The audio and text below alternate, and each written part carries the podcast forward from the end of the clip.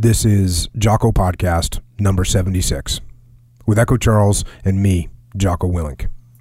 Good evening, Echo. Good evening.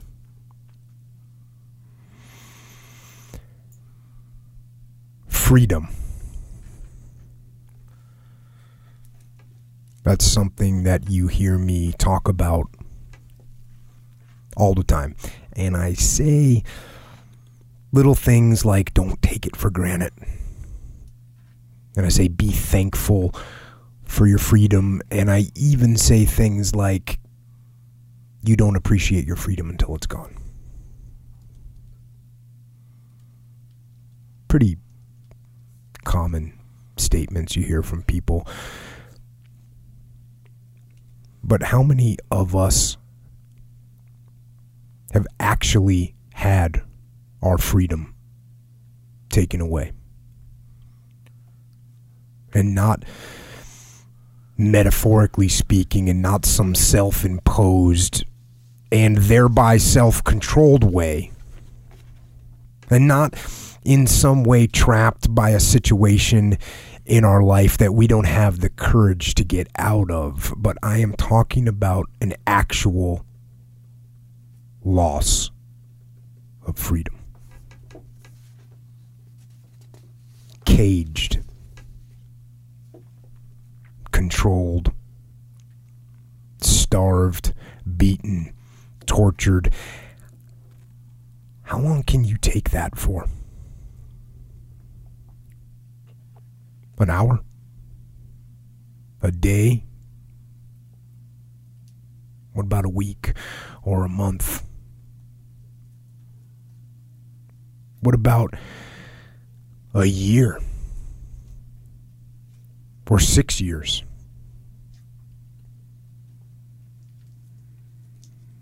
What do you do? How do you survive? How do you get up every day and face the awful reality that you live in? Darkness, fear, oppression. And how do you take that darkness and that fear and that oppression and turn it into something good?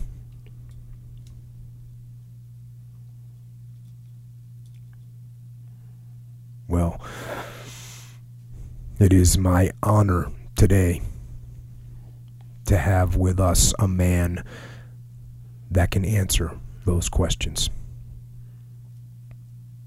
Retired Navy Captain Charles Charlie Plumb. Naval Academy graduate, F 4 Phantom fighter pilot, and prisoner of war in North Vietnam for six years. Six years.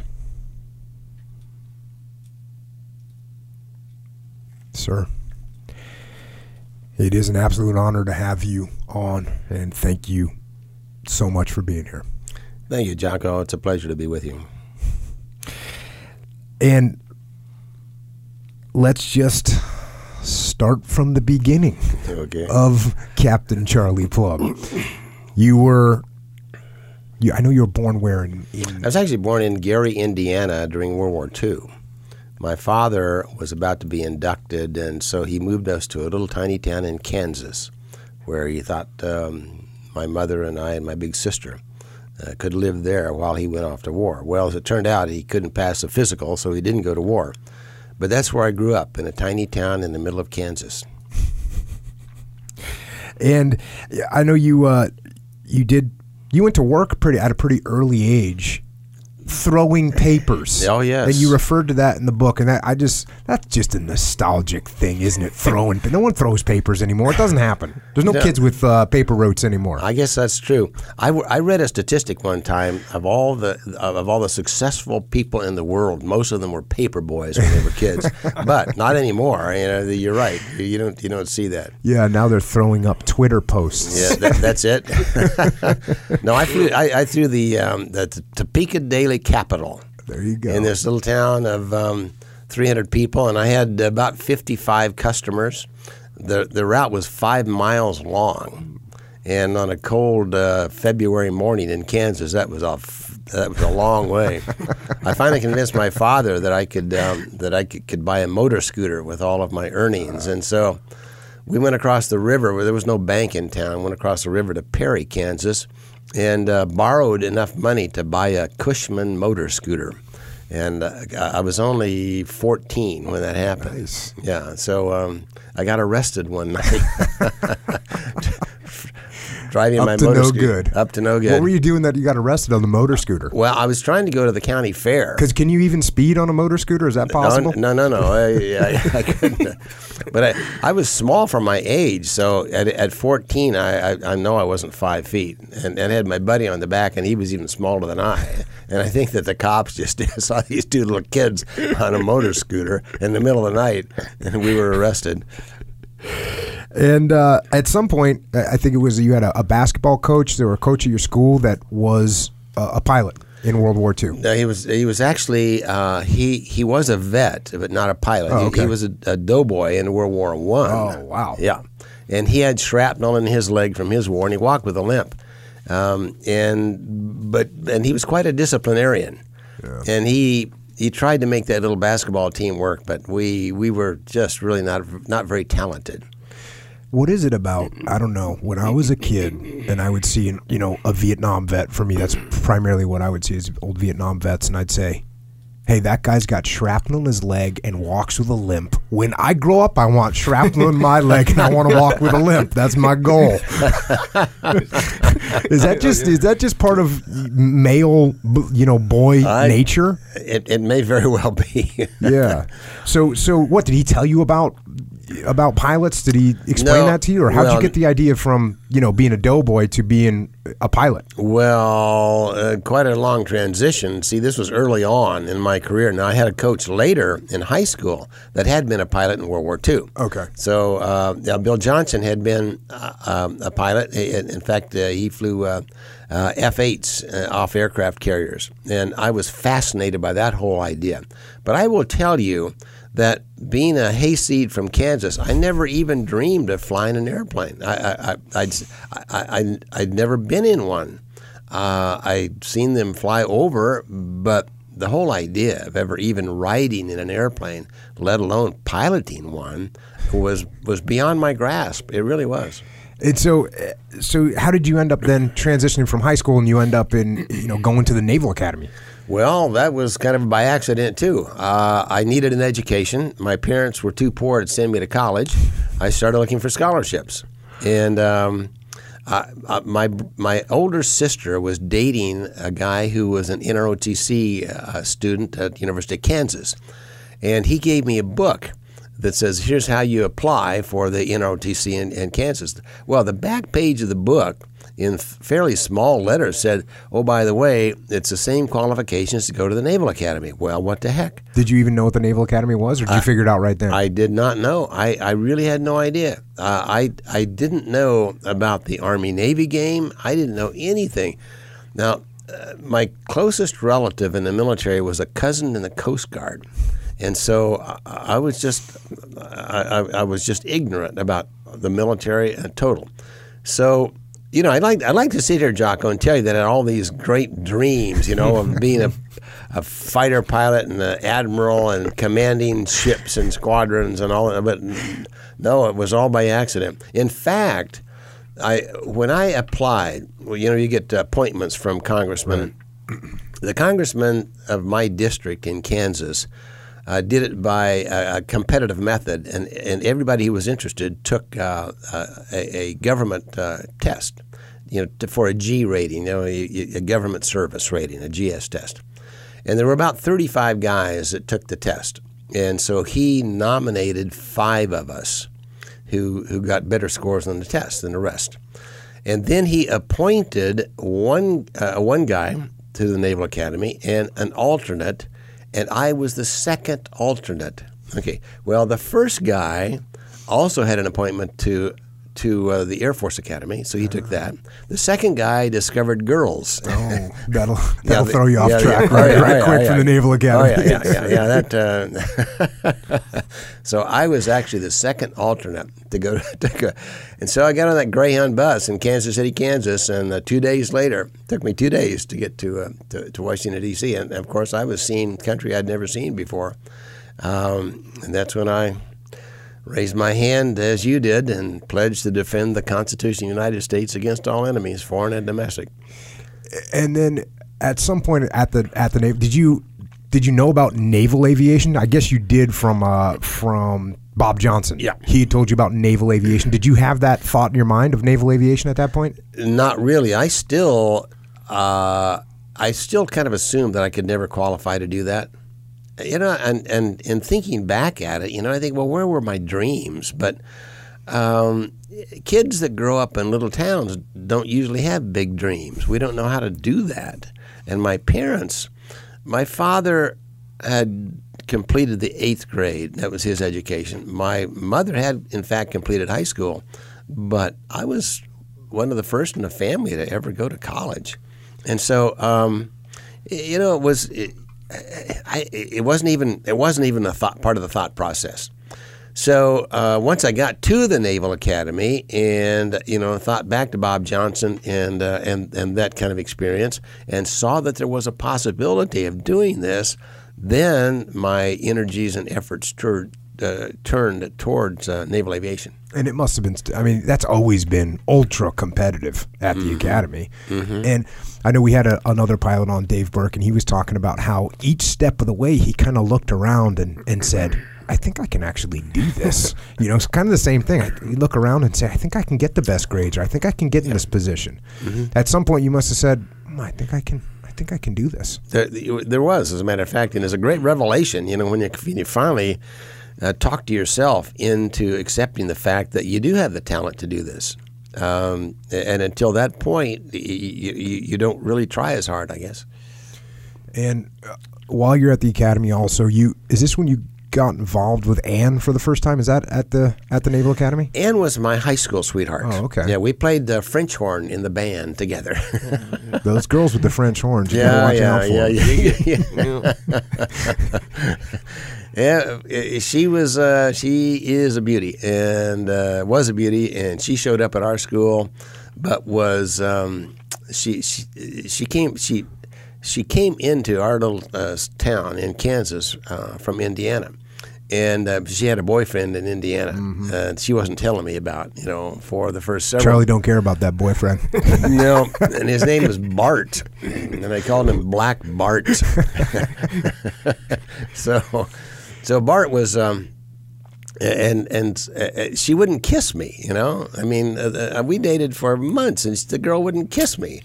Uh, yeah, dang. You know, what I mean, it's uh, it's tough. I mean, uh, I mean, it's the most reaction I've ever seen out of Echo, by the way, on the podcast. I think he's been there. You just heard him. Yeah, he had some bad memories on that one. Finally, we're getting some Echo flashbacks. It's hard, Bill. It's hard. maybe we should talk about your story. Oh, man, some other time. All kinds of kissing denials going on over there with Echo Charlie. So uh, finally, I think it was Thanksgiving. Uh, yeah, yeah, it, it, it was it was right at Thanksgiving, and and I intercepted a, a letter that she had gotten from Bart. And Wait uh, a second. How do you intercept a letter Well, I without I- breaking I- and entering? No, it, it was all above board, but, uh, but it, it, so it, we'll leave it at that, I guess. I just we're going to leave that one I, where it is. I, I, I confronted her, you know, with this Uh-huh. guy Bart. Oh no, she said, no, we're serious and we're going to get married someday. In fact, he's coming to Kansas for Christmas. I said, I'll make a deal with you. Um, I said, I don't think he's coming for Christmas. And so if he comes, I'll back off and you don't have to worry about me trying to kiss you anymore. But if he doesn't come, then you and I go steady. Huh? Legit.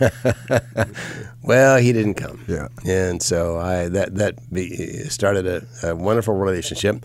We uh, then went steady in high school. Of course, then I go off to the Naval Academy, fur piece from Kansas, and um, and she went to University of Kansas uh, for her first year there. And but we continued to communicate, and and I would well I saw her at Christmas time when I came home, and then she decided to move to Washington D.C. to work for a senator out there, and uh, so she spent the next three years, the last three years at, Naval Academy, uh, there close enough so that we could you know continue to see each other. So it was. Um, and it was one of those, uh, you know, one and only kind of a thing because I didn't really date a whole lot in high school, and she was it for sure. So then you guys got married. Did you did you wait until you graduated from the Naval Academy? Or did you get Yes, married yeah, you, no, you can't. Uh, uh, you can't uh, get married while you're at the, the Naval Academy. At least you're not supposed to. A couple of guys did, but uh, I didn't. And so the day after I graduated from the Naval Academy, uh, we were we were married, and my six buddies held up their swords. Well, one was a Marine, and so uh, he held up his saber as we came down from the chapel through the uh, Arch of Swords, and it was a beautiful day and a beautiful wedding. And from there, we went immediately to flight training. Did you? So when did you find out you were getting picked up for flight training? Well, Uh, our senior, Senior this, yeah, the last uh, last part of our senior year, you could apply, and uh, and then you go through all of the hoops that uh, that you go through to try to qualify for naval aviation. so I found out probably a month or six weeks before I graduated that that was going to be my my my tour. did you graduate in '64? Yes. So when you graduated, did you guys were you guys thinking Vietnam already? No. Or was it just too early and there, there was limited operation, so it wasn't really something that you guys were thinking about front of mind? I don't remember ever hearing the word Vietnam while I was at the Naval Academy. Wow. Yeah. So you rolled to flight school, just thinking, "Hey, we're going to fly around. We're going to go do regular deployments, which you'd heard about, but you weren't thinking about Vietnam." Yep. So at what point was that in flight school when you first started thinking to yourself, Yes. "Hey, we got guys over here dropping bombs"? Yeah, well, Ev, Alvarez, Ev Alvarez was shot down, the the, the, the first uh, uh, POW to be shot down uh, in August 1964. Okay, so it became a reality that while I was in flight training, another, another naval aviator was in prison in Vietnam. Now, uh, I didn't, you know, I didn't understand the politics. I didn't question the politics of it at all. Uh, I just did the best I could in flight training and, uh, and and enjoyed it. You know, I mean, it's it's it's a kick. Did you guys did your did your attitudes shift at all? So for for my generation, when all of a sudden September 11th happened, it was like it was like a paradigm shift in everyone's mentality that that day. It was such a clear clear demonstration and we all knew that we were going to war and that was an immediate attitude shift. Did you guys start to have a shift in attitude or was it so because the way Vietnam escalated more slowly, was it more of a, a slow escalation in your minds as well? No, it was very slow. Um, you know the the old story of uh, of the of the frog in the in the pot of boiling water. You know, he jumps out in a hurry, but but no, it was uh, it just warmed up very slowly for us. And um, I didn't even, as I went through flight training, you know, I mean, I learned to drop bombs and shoot guns and all that stuff, and it was it, it, it was uh, challenging and uh, it was exciting, but I I didn't see the reality of it. I didn't really picture myself as being in combat. Um, and so, of course, when I got my wings and then was assigned the F 4 Phantom, which at the time was the hottest airplane in the world. I mean, we had the time to climb records and the speed records, and it's a it's a twice the speed of sound airplane. And it was felt very fortunate to uh, to have uh, been assigned that airplane. And so I came out here to San Diego to uh, to fly. And you were talking about in your book, you'd done a midshipman tour where uh, a Phantom went down, both pilots killed, and and then you got assigned the the Phantom. I did. Did that give you any re- reservations at all? Uh, I don't remember being afraid of the airplane, uh, but I certainly gave it a lot of respect, and especially around the ship, uh, because that's um, you know. Th- I, I saw this thing go down at the Naval Academy in the summertime. You get exposed to the possible billets that you might have in the future. So, uh, we go play marine for a while, and we go to submarines for a while, and, and we go aboard ships uh, to, to be uh, uh, line officers for a while, and we go to, to to Pensacola. And so I got a little touch of it there, of actually being in airplanes. And then my senior my senior cruise between my junior and senior year, I went aboard the the Constellation, the aircraft carrier Constellation, and uh, and we were out of uh, Sasebo, Japan, and I'm watching flight ops from the bridge, and so, you know I'm looking down at, at this uh, at the airplanes uh, launching and recovering on this aircraft carrier. And a phantom came in and actually broke the wire. The pilot did okay, but he broke, he, he picked up the wire, and the wire snapped. This cable that traps an airplane is two and a half inches in uh, in diameter. It's a very thick steel wire round cable. I mean, it's really, really strong because it has to stop this 35,000 pound airplane going down the chute at 170 miles an hour. so but uh, for whatever reason, the cable broke. Okay, the the cable snapped around and it cut off the legs of three different guys who were on the deck. Okay, and it was so fast that I couldn't even see, I couldn't even see it. My eyes couldn't even follow this cable because there was just I mean there's so much pressure, uh, so, so much um, energy involved, and then the airplane, the F 4, was slowed down to the point where the guy couldn't get it back in the air. And so it just dribbled off the bow of the aircraft carrier and into the water. Well, uh, of course, then I then I turned my uh, view to the stern of the ship to see if I could see what had happened. Well, the the few seconds that it took from when it settled in the water until I could see out the, the, the back of the of the ship, it was gone. There was no debris, there was no oil, there was nothing in the water behind this ship after this airplane had gone down. So it was a shock to me, of course. Um, but, you know, I think I started out with this mentality that it's always going to happen to somebody else, you know, never me. And, uh, and that I'm, you know, I'm, whatever happened, I'm going to do it better. And, um, and, and I think that's, well, you, you know this better than I you have to kind of have that mentality in combat. You can't go in thinking you're going to get killed. Yeah. And so, um, so I, I wasn't reluctant to fly the F four, but I gave it, uh, I, I, think, uh, respect. So you get that, and you come out. You're stationed in San Diego. Is that was that San Diego, right? For when you when you deployed for the first time. Miramar Naval Air Station. Yeah, and that's where I helped start Top Gun. That was kind of an interesting experience as well. There was a there was a, a, uh, uh, a pool of students to fly the F4 Phantom, and I showed up here when they had about a six month waiting list for me to fly this airplane. Well, six months was a long time, you know, for a 23 year old kid, and uh, I wanted to get in the air. So a buddy of mine, Paul Krukey, and I had gotten our wings at the same time and been assigned the F4 Phantom. And we came out here, and so we were both going to have to wait for six months to fly this airplane. So we wandered down the flight line at Miramar and found the instrument training squadron was flying the same airplane that we had flown in, in flight training, the old F 9 uh, Cougar, a, a, bent wing airplane. It's a, it's a jet, but it's light and slow and kind of stodgy. It's a, it's a Korean War airplane and and they were they were using it in flight training to teach instruments.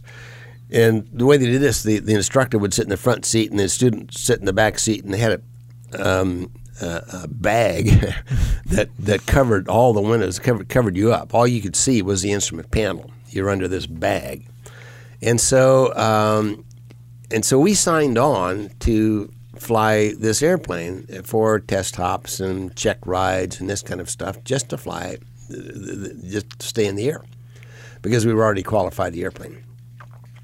Well, Krukey and I would save a little bit of gas, okay, each time we'd fly these students around. At the end of the hop, we would lurk off the the coast of San Diego and wait for the phantoms to come out. Mm. And uh, so we, you know, we these guys would come off the runway at Miramar, and they were heavy, you know, and they were stodgy and they were slow as they came off.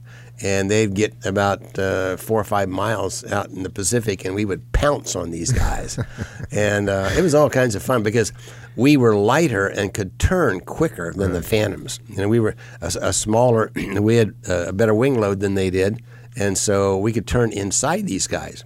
Of course, they were much, much faster. We were not supersonic, and they were, and so they could get away from us in a, in a heartbeat if they wanted to. But uh, we uh, started this air combat maneuvering with these guys. Well, that went on for I don't know a couple of months until one day, Kruki and I. I mean, we played the role. We had white scarves, you know, and Snoopy goggles, and the whole works. And one day we came back and to the instrument squadron and checked in our, our airplanes back in, and uh, and there was a sign on the bulletin board: Plumb Kruki report to the F4 commanding officer immediately. Uh, we were in trouble. So two, two, two guys in their sweaty flight suits uh, knock on the door of the commanding officer of the Phantom Squadron.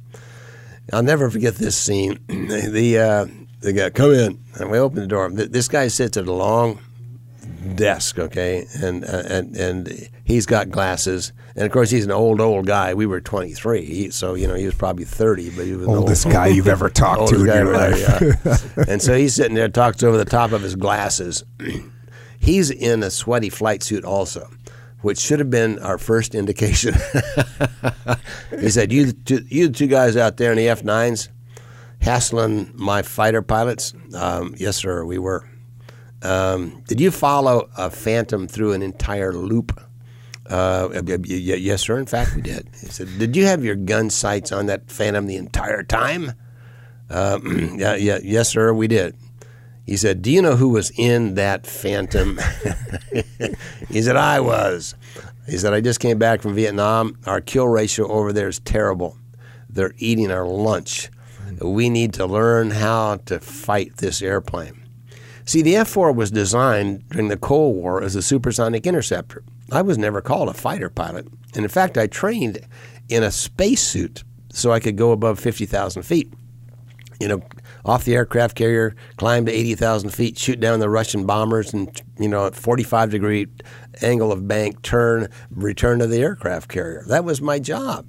I wasn't supposed to be out there hassling because because it was the Cold War. We did not expect to have a a Korean War, World War II type uh, f- hassle fighter pilot. Well, of course, Vietnam came around, and suddenly, you know, they're they're flying these older airplanes that were eating our lunch. So, the CEO looked at us and he said, "You want to you want to fight with me tomorrow?" Uh, well, yes, sir. That'd be fun. so, for the next two or three months, Paul Kruki and I with our white scarves and our Snoopy goggles. we get an Arnold F. We had to start about an hour ahead of time, you know, just because they were so fast. But we'd get out to sea. We'd go out to 40 miles out to sea and then turn around, and here they come. And we'd have these two on two engagements. And, and that became a syllabus within the replacement air group of the F 4s that eventually became the Top Gun School. That's awesome. Yeah, it was it was the start of uh, of retraining. Well, and it was it was very successful. We turned our kill ratio around by teaching pilots how to fight this F four Phantom.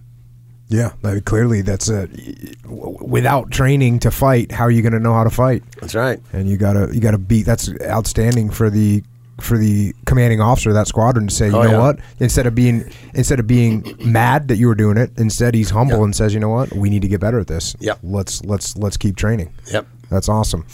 And you eventually do get your time in the F4 Phantom. You learn how to fly that. And now it's time to go on deployment. You're going on deployment now, November 5th, 1966.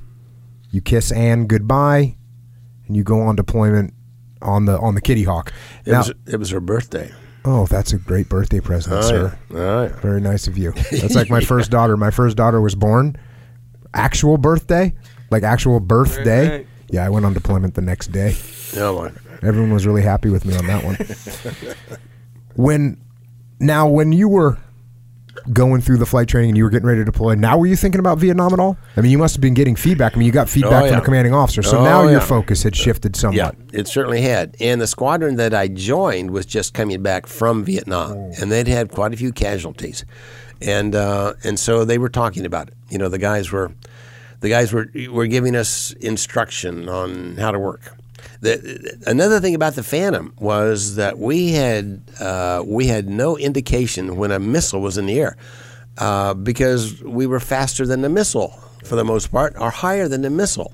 And so one of the things the guys the guys told me, the, the fellows coming back from Vietnam said, "Go down to Radio Shack and buy yourself a fuzzbuster."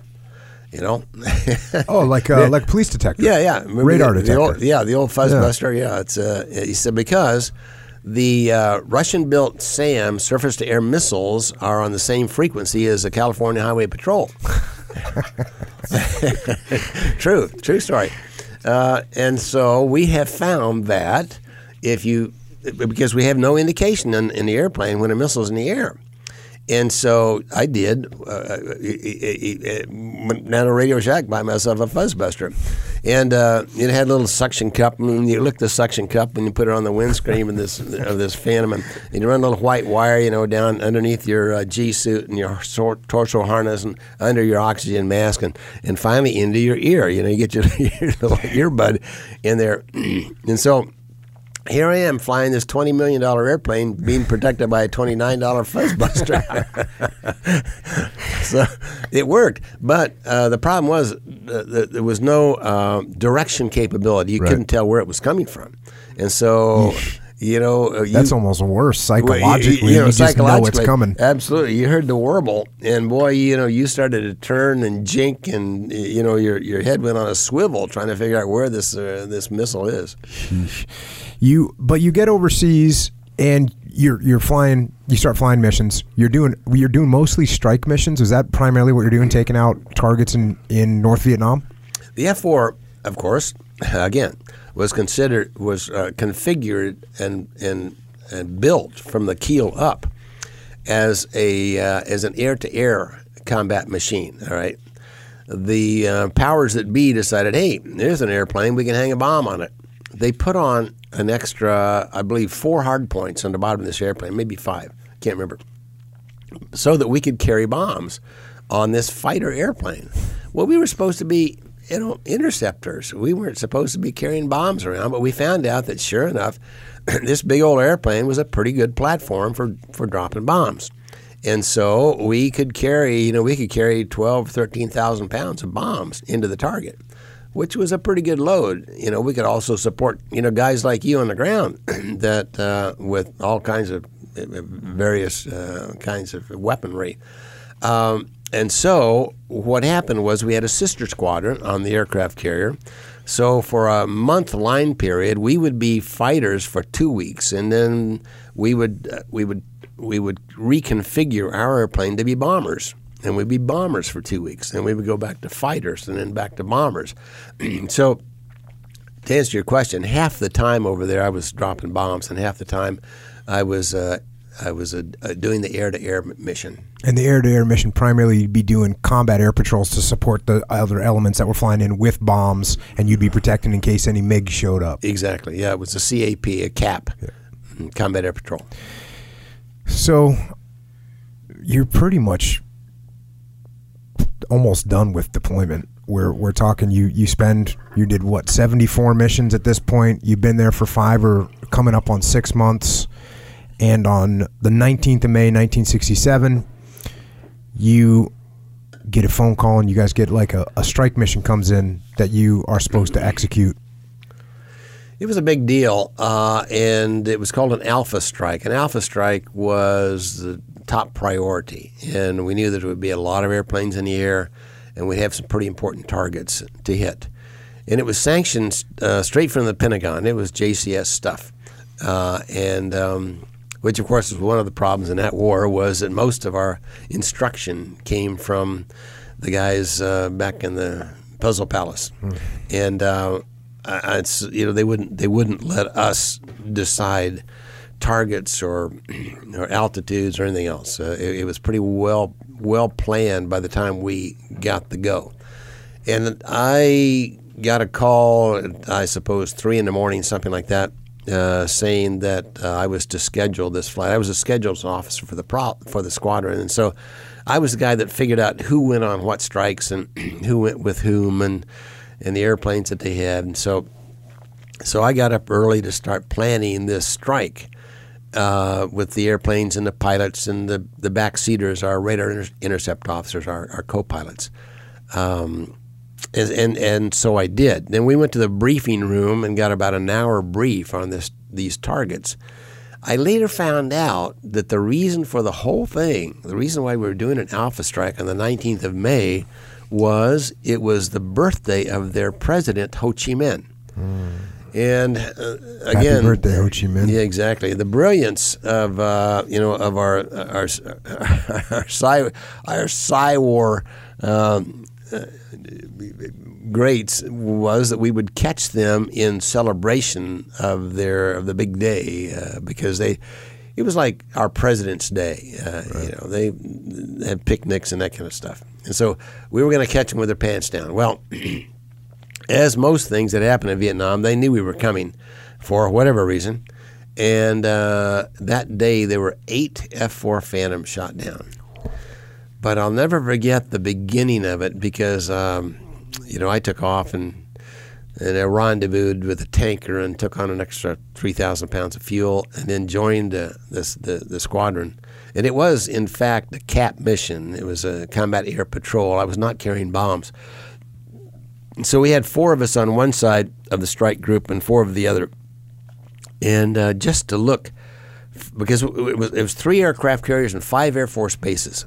All we were just throwing everything we had at the enemy that day. It was uh, it was an amazing armada, and I could see from one horizon to the other these airplanes. And uh, and I remember feeling really proud, you know, man, you know, just to be a part of this, doing something that very few people in the world would ever do, um, and flying this airplane um, at age 24, and uh, so that that was how it all began on the 19th of May. Uh, one of the things that we were talking about just before we, we hit record was the kind of the, the sense of humor that you have in the military and, and what that's like. And uh, one of the, by the way, I haven't even mentioned that, uh, referring to a book that you wrote called I'm No Hero by Charlie Plumb. And that'll be, that's available on Amazon. You can get it through, it'll be a link on the website. But awesome Yeah, book. Actually, better on my website because I, I, I sign everyone that uh, that goes out. So my website, charlieplumb.com. I Okay. sell this. Well, there you go. Even better. Um, going to the book here. You guys are getting re- before you launch. You're getting ready to launch. Kind of getting ready for the briefing. And here we go.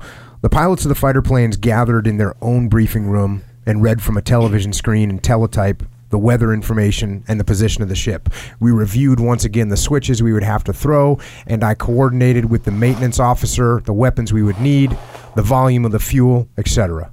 Serious thoughts were in the back of all our minds, but outwardly, our mood was light. We laughed and joked, drank coffee, and smoked. My regular Rio, which is the radar intercept officer, is the backseater because the, the F 4 Phantom has two people, was up to his old habit of manipulating his slide rule. Being a self styled math wizard, he again pinpointed his likelihood of getting bagged or shot down. This was based on some speculative formula he had found somewhere. Today, friends, he proclaimed, my bag factor is 0.019376. And then you replied to him, then save me a room at the Hanoi Hilton. Again, I'm glad you're still laughing about that, sir. Uh, the rest of you, as we go through this book, will see the true irony in that joke Uh, you know, back to the book here. We left our ready room and entered the central briefing room where all the pilots, Rios, and standby crews scrutinized their master plan, which included maps and photographs of the targets and intelligence reports of enemies' fire capability. After our central briefing, we returned to our ready room, meditated last minute instructions, and put on our flight gear. Altogether, these briefings took as long and sometimes longer than the mission itself. I looked up at the screen. Pilots, man your aircraft. We gave each other we slapped each other on the back, exchanged a customary give 'em hell dialogue, and patted the posterior of our good luck girl hanging on the door. It was time to go topside. You guys are now getting ready to take off, and again, just some of this this humor. Back to the book. Engine run up is good. Takeoff checklist is complete. I'm ready to go. Gary, you ready? Yeah, I'm ready. Okay, I mocked. This is your captain speaking. Welcome to Flight 403 to Hanoi, North Vietnam. We'll be flying at an altitude of 11 grand, and we have a high ceiling. Make sure your seatbelt is fastened. No smoking, please. so that's the attitude going out, and legitimately, you're, this is your 75th mission. You've flown 74. You're feeling pretty comfortable. I mean, even though, of course, you got thoughts in the back of your mind, but you're feeling pretty comfortable about how you do your job and what you get done. I am feeling bulletproof. I wasn't going to go that far, but let's just go there because I, I know that feeling too. Uh, yeah, yeah. The as you push in back to the book, all this coordination. So it's what you just talked about. This massive effort going forward, dozens and dozens of aircraft. All of this coordination of men and machinery during the refueling was done in complete silence. We called it zip lip. Although enemy radar would have already detected us, we were careful not to give radio spooks any additional information. It was gratifying to experience such close rapport with my air wing. I knew and they knew what each was doing in this intricate maneuver, yet not a word had to be spoken. And that's I've I've actually talked about that on here when we would train and when I was running training for for the SEALs, I would tell them, "Hey, you're not allowed to talk during this training mission. You can't say one word to each other." And it was amazing after you do that a couple times how much better people get because they're reading, they're reacting, they're anticipating what other people are going to do. And you guys are just so far ahead at this point, five and a half months into deployment. It's you guys are doing this whole thing without saying a word to each other. It was amazing.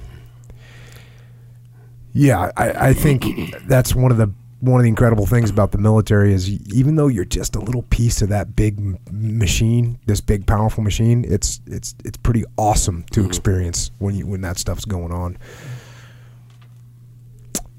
And you kind of talked about what what you were doing. You were positioned on the flanks, anticipating MiGs. How often are you guys seeing MiGs over there? Not uh, not often. I had seen MiGs probably four or five times up to that point. and um, so they uh, they they really were they were they were really good about not showing up until they knew that they could kill something. You know, uh, of course they were they had the advantage. They had the home field advantage, and so they could wait on their bases until we came to them, and then they would launch. So if you didn't get close to a MiG base, you probably weren't going to see one. They were they had a very short range, uh, and and uh, they didn't stay in the air very long, and so uh, we didn't see them very often. And on this one, you get a call though. You hear they don't they, they gave you a call for there's MiGs. What is it? MiGs at 20, 20 west, and you start to get a little aggressive. Start leading out that way a little bit, right? Yep, yep. And the and the the uh, f- uh, flight commander tightened you up and said, "Hey, Plumb, get back over in formation." Yep. well, you know, uh, uh, my uh, uh, my best buddy there, uh, Denny Wisely, had already shot down two airplanes uh, by that time, and he shot down another one after I was shot down.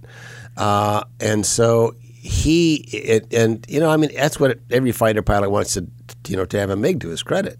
And I saw this opportunity. You know, five days to go. You know, this is this is my this is my day. You know, this is Charlie Plumb Day.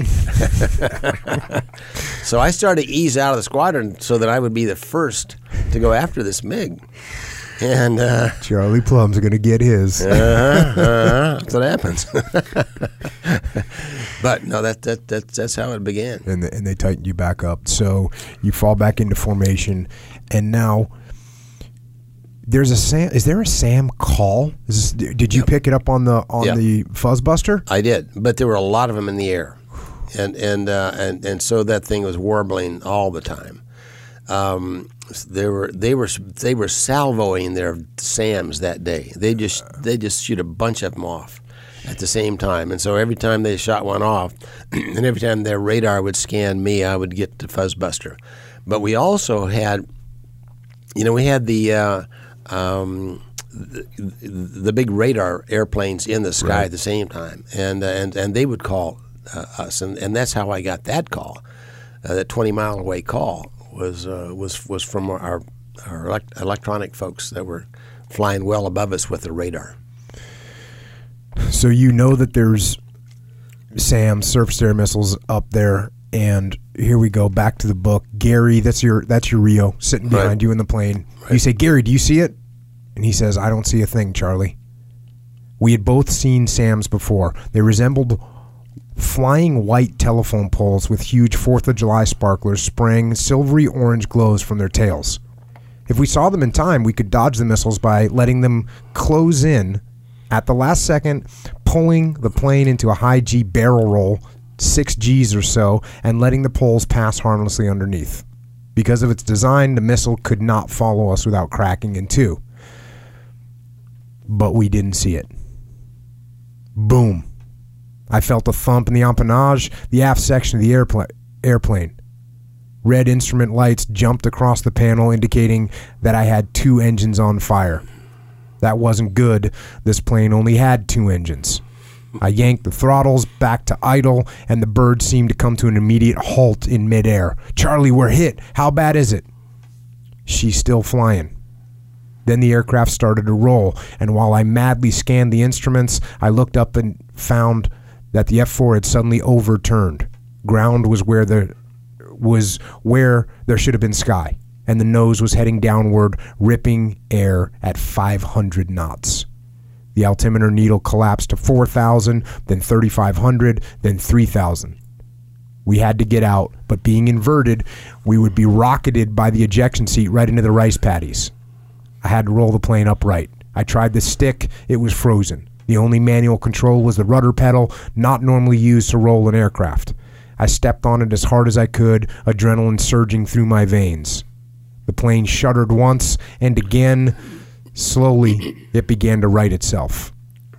Rear view mirrors reflected a screaming fireball, 12,000 pounds of flaming gasoline, and 30,000 pounds of fissionable aircraft. You want to eject? No, wait a minute, I shouted back. The plane struggled, then the sky was where it should be. Gary, let's go. I jerked my face curtain to eject. The rocket slammed me out of the aircraft. I tumbled a couple times, and the chute caught just as advertised. All kinds of debris filled the air around me as wadding from the shells whistled by. Son of a gun, they've bagged my airplane. Now they're after me. I winced at the concussions from the exploding shells, sonic booms battering my eardrums, rockets of heavy smoke clouded the sky. Gary and I had ejected, ejected so near the ground, however, that enemy guns could train on us for only a short time. I checked my parachute canopy. It looked good, torn in only a couple of places. I thought of escape, but where? Looking away, I saw my buddies and their aircraft blending into the horizon. Below, my landing zone was nothing but barren rice paddies. Down to my left, a huge cloud of black smoke billowed at the outskirts of a peasant hamlet, punctuating a row of four or five huts. My plane. Had it wiped out a family? If so, the villagers would certainly be unhappy. I wasn't happy either. I hadn't intended that to happen. I later learned that the plan the plane had impacted just beyond the last shack on the road. There was precious little time before I could touch down, before I would touch down, and I had much to be done. I grabbed my two-way radio and tried to contact Gary, but I received no answer. Then I called my skipper. Linfield lead, Linfield lead. This is Linfield 2. We've got two good chutes. We're going to be all right. Request no SAR effort. And SAR is search and rescue. For those of you that don't know, and I w- when I read that part right there, I stopped in my tracks because here you are, you're shot down, you're in a parachute, you're going to obviously be landing in these rice paddies surrounded by enemy, and you had the wherewithal to understand that if you requested for search and rescue to come and get you, it was just going to get more people killed.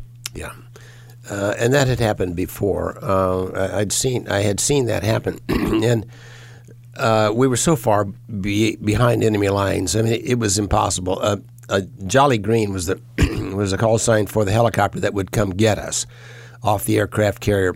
and they would have to go through uh, probably um, 75 or 100 miles of enemy territory before they ever got to me. And, uh, and, and I was in such a populated area that I could see that they were that I was going to be captured immediately. And so to get those guys, to put them in harm's way was uh, was kind of silly. So that's why I did that. when you know I've experienced a couple times in combat where things slow down and the time starts to to really be different than it normally is and they say it's because you get this big adrenaline dump and all of your sensors all your your perception awakens to such a high point that things actually slow down did you experience any of that when you were once that sam missile hit I did. Yes, uh, it was almost like slow motion, and I, you know, I, I, I remember f- thinking this is unreal. I, I, I've never had this uh, happen to me before, but it was almost like I was in a, it was in a movie, and everything was slowing down in my life, um, and, uh, and and I. You know, I, I tried to sense every possible thing because, of course, I'm thinking escape now, trying to get get out of here in some way. And so I'm trying to memorize all the little roads I could see and all the little trees and all the little huts and where are they and where am I? That situ- situational awareness. how far from the water or the ocean were you at this Oh, point I was 75 miles. so no chance Yeah, of that. No chance. We were on the outskirts of Hanoi, the capital city, and uh, and and that was the bad news. Good news. Um, the bad news was that I was going to be captured immediately. There was no chance whatsoever. I mean, they were shooting at me from the ground while I came down.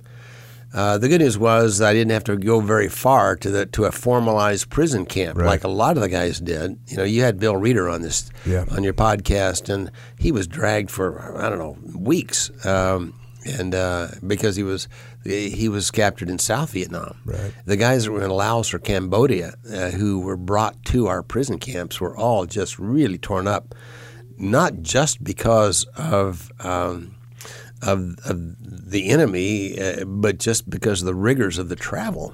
So, and you're gonna you're gonna talk about this. You talk about it in the book, but you know, just to kind of point out the fact that whatever two minutes earlier you were part of this giant powerful force with a multi-million dollar you know aircraft under your command as a 24 year old as part of this group that of, of many many multi-million dollar with this huge destructive power launching off of these ships and and airfields uh, and to go from having all that to now you're under a parachute and you're about to have all of that just absolutely taken away it was a major transition in my life. but I, you know, uh, unlike unlike someone who's diagnosed with cancer, Right. You know, or unlike someone who who just lost a job, or uh, just lost a child, or just had a car accident. I mean, that's you know, th- there are similarities in normal civilian life. I think that can be just as impactful as being blown out of the sky. you're floating down to earth and i'm going back to the book then i bowed my head. Well lord here i am. I'm really in a bind now and i need some help. Give me strength and give anne strength. I was surprised at how calm i was when i should have been panic stricken but there was too much to think about and do. I couldn't let myself become irrational it would all be different now. I tried to envision myself in this new world and prepare for it. I had a lot going for me. I was in good physical condition and I could probably withstand torture. I didn't believe I would be killed because I was too much of a blue chip for the enemy. Which, again, for you to say you're, sh- you're shot down, you're about to land in enemy territory, and your statement is, I had a lot going for me. It's a positive attitude, sir. It's a positive attitude. Hey, that's your philosophy of saying good. it is indeed. That's my notes right there. Yeah, good. I wrote right there. I wrote good. I said that's. Yeah, I've thought this before. So uh, you touch down. I plunged backward into the mud and water, trying to get my bearings. I took off my helmet and mask and crawled out, crawled without direction in the quagmire. With slimy hands, I tried to wipe mud from my eyes. I saw that I was about 10 or 15 yards from an embankment. I looked over to see that Gary, touching down an adjacent patty about 100 yards away, had disappeared behind the eight foot embankment. A barefoot peasant wearing khaki shirts, shorts and t-shirt ran at top speed down the path toward me, grimacing with excitement and anger. Above his head, he waved a double-edged axe with blades about 8 inches long. My instructors never documented that type of weapon. I heard him scream, "Hand up, hand up." I didn't understand what he meant and I kept working with my gear and chute. I had a 38 revolver strapped to my chest and it and as long as he stayed in the embankment, I would not touch it. It wasn't long, however, before 10 or 12 more peasants came rushing toward me, yelling and waving their shovels and hoes. Now there was power in numbers, and they charged out in the water after me. I raised my hands away from my body. They started ripping my G suit, found my survival knife, and proceeded to cut away at the suit and the torso harness. I tried to tell them to use the zippers and even attempted to show them how to do it, but they knocked my hands away. The more certain they were that I was harmless, the meaner they became. The shovel and hoe blades flailed at my body to prove to me that I was their loathed captain. Captive. Strangely, the peasants failed to see my revolver, probably because it too was covered with mud, and the 38 rested in my holster at least three or four minutes before a peasant finally spotted it. He yanked it out of the holster and sloshed a few steps away. A moment later, he returned and screamed for special attention. He fixed the barrel to my head. I could see that at least two of the chambers were empty. I had always kept five of the six chambers loaded, so I knew that he must have removed at least one of the cartridges. There was little I could do as I felt the muddy barrel against my temple. The peasant pulled the trigger. Click. He guffawed and sneaked away, wiping off his unexpected prize.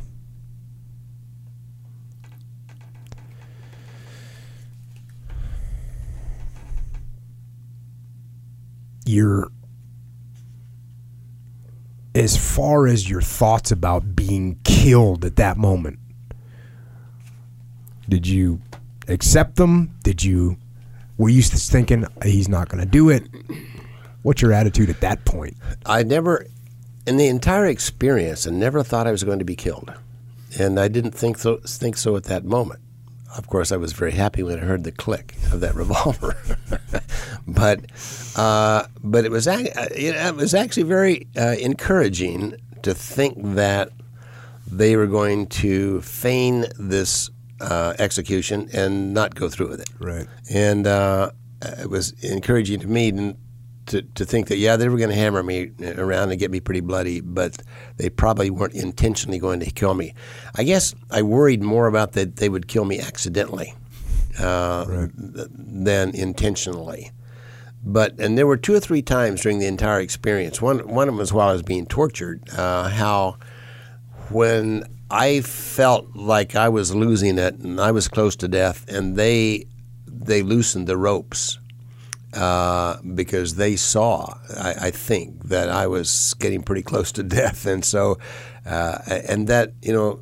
Again, that was good because I thought, all right, uh, this is, hurts a lot, but it looks like they're not going to kill me. I may wish I was dead, but I don't think they're going to do it.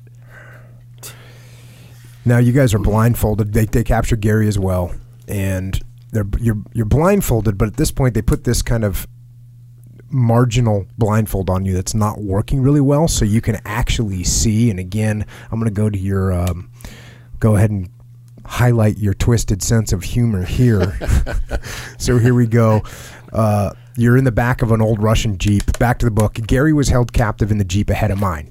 At the instant I recognized Gary, I started calling hysterically for a doctor to attend to his burned arms. The guards restrained me violently, screaming foreign but distinct warnings to attempt no more communication. I did, however, shout one more thing. I don't know why, unless it was for morale. I shouted out, These people are a thousand years behind in blindfolds. and it says later the POWs who were in nearby cells heard heard you screaming that and still laughed about it. So uh, I'm glad you kept your sense of humor. you know, sometimes I look back on that and think that I, that I was in some form of shock. Right. Because I mean, who would uh, who would come up with that? You know? who would who would write this stuff? and uh, they they they bring you in. They kind of parade you guys around, and you hear cameras clicking, and eventually you get put into New Guy Village, and you get put into you know a torture, basically a torture room. So here you go back to the book. Several torture cells in the prison. The Green Knobby Room. So called because the walls and ceiling were covered with gobs of plaster the size of golf balls, which looked somewhat like mud dauber nests. The globs had a particular function acoustics to muffle human sound. Now you get through this day, sunset. I had difficulty in seeing what was beyond my cell. So I began reminiscing about the world of active life I had loved so much. Outside, my every minute had been filled. Outside, I had been king of the skies. Outside, I had been continually learning, doing, accomplishing. I had been proud, so very proud. And now I was tired, so tired, so perplexed, so confined, so very lonely. The trauma of overwhelming change caused my mind to reel with disorientation. I was afraid. I stared at the emptiness. Shadows crept up the walls, gradually becoming more pronounced. Curiously, a vague ghost like impression materialized. The image took the appearance of the master with arms outstretched, a symbol. It was strange, yet something I felt I should expect. I began to utter the first lines of the 23rd Psalm The Lord is my shepherd, I shall not want. He maketh me to lie down in green pastures. He leadeth me beside the still waters. He restoreth my soul. He leadeth me in the paths of righteousness for his name's sake. I repeated it aloud several times, not because of any deep religious drive, but because it simply seemed the thing to do. And then I prayed. I considered making a deal with God, but rejected the idea. I made no big promises and asked for no miracles, just strength. Strength to endure the hardship and strength for my wife, Anne. It would be difficult for her, too. Yea, though I walk through the valley of the shadow of death, that was certainly where I was.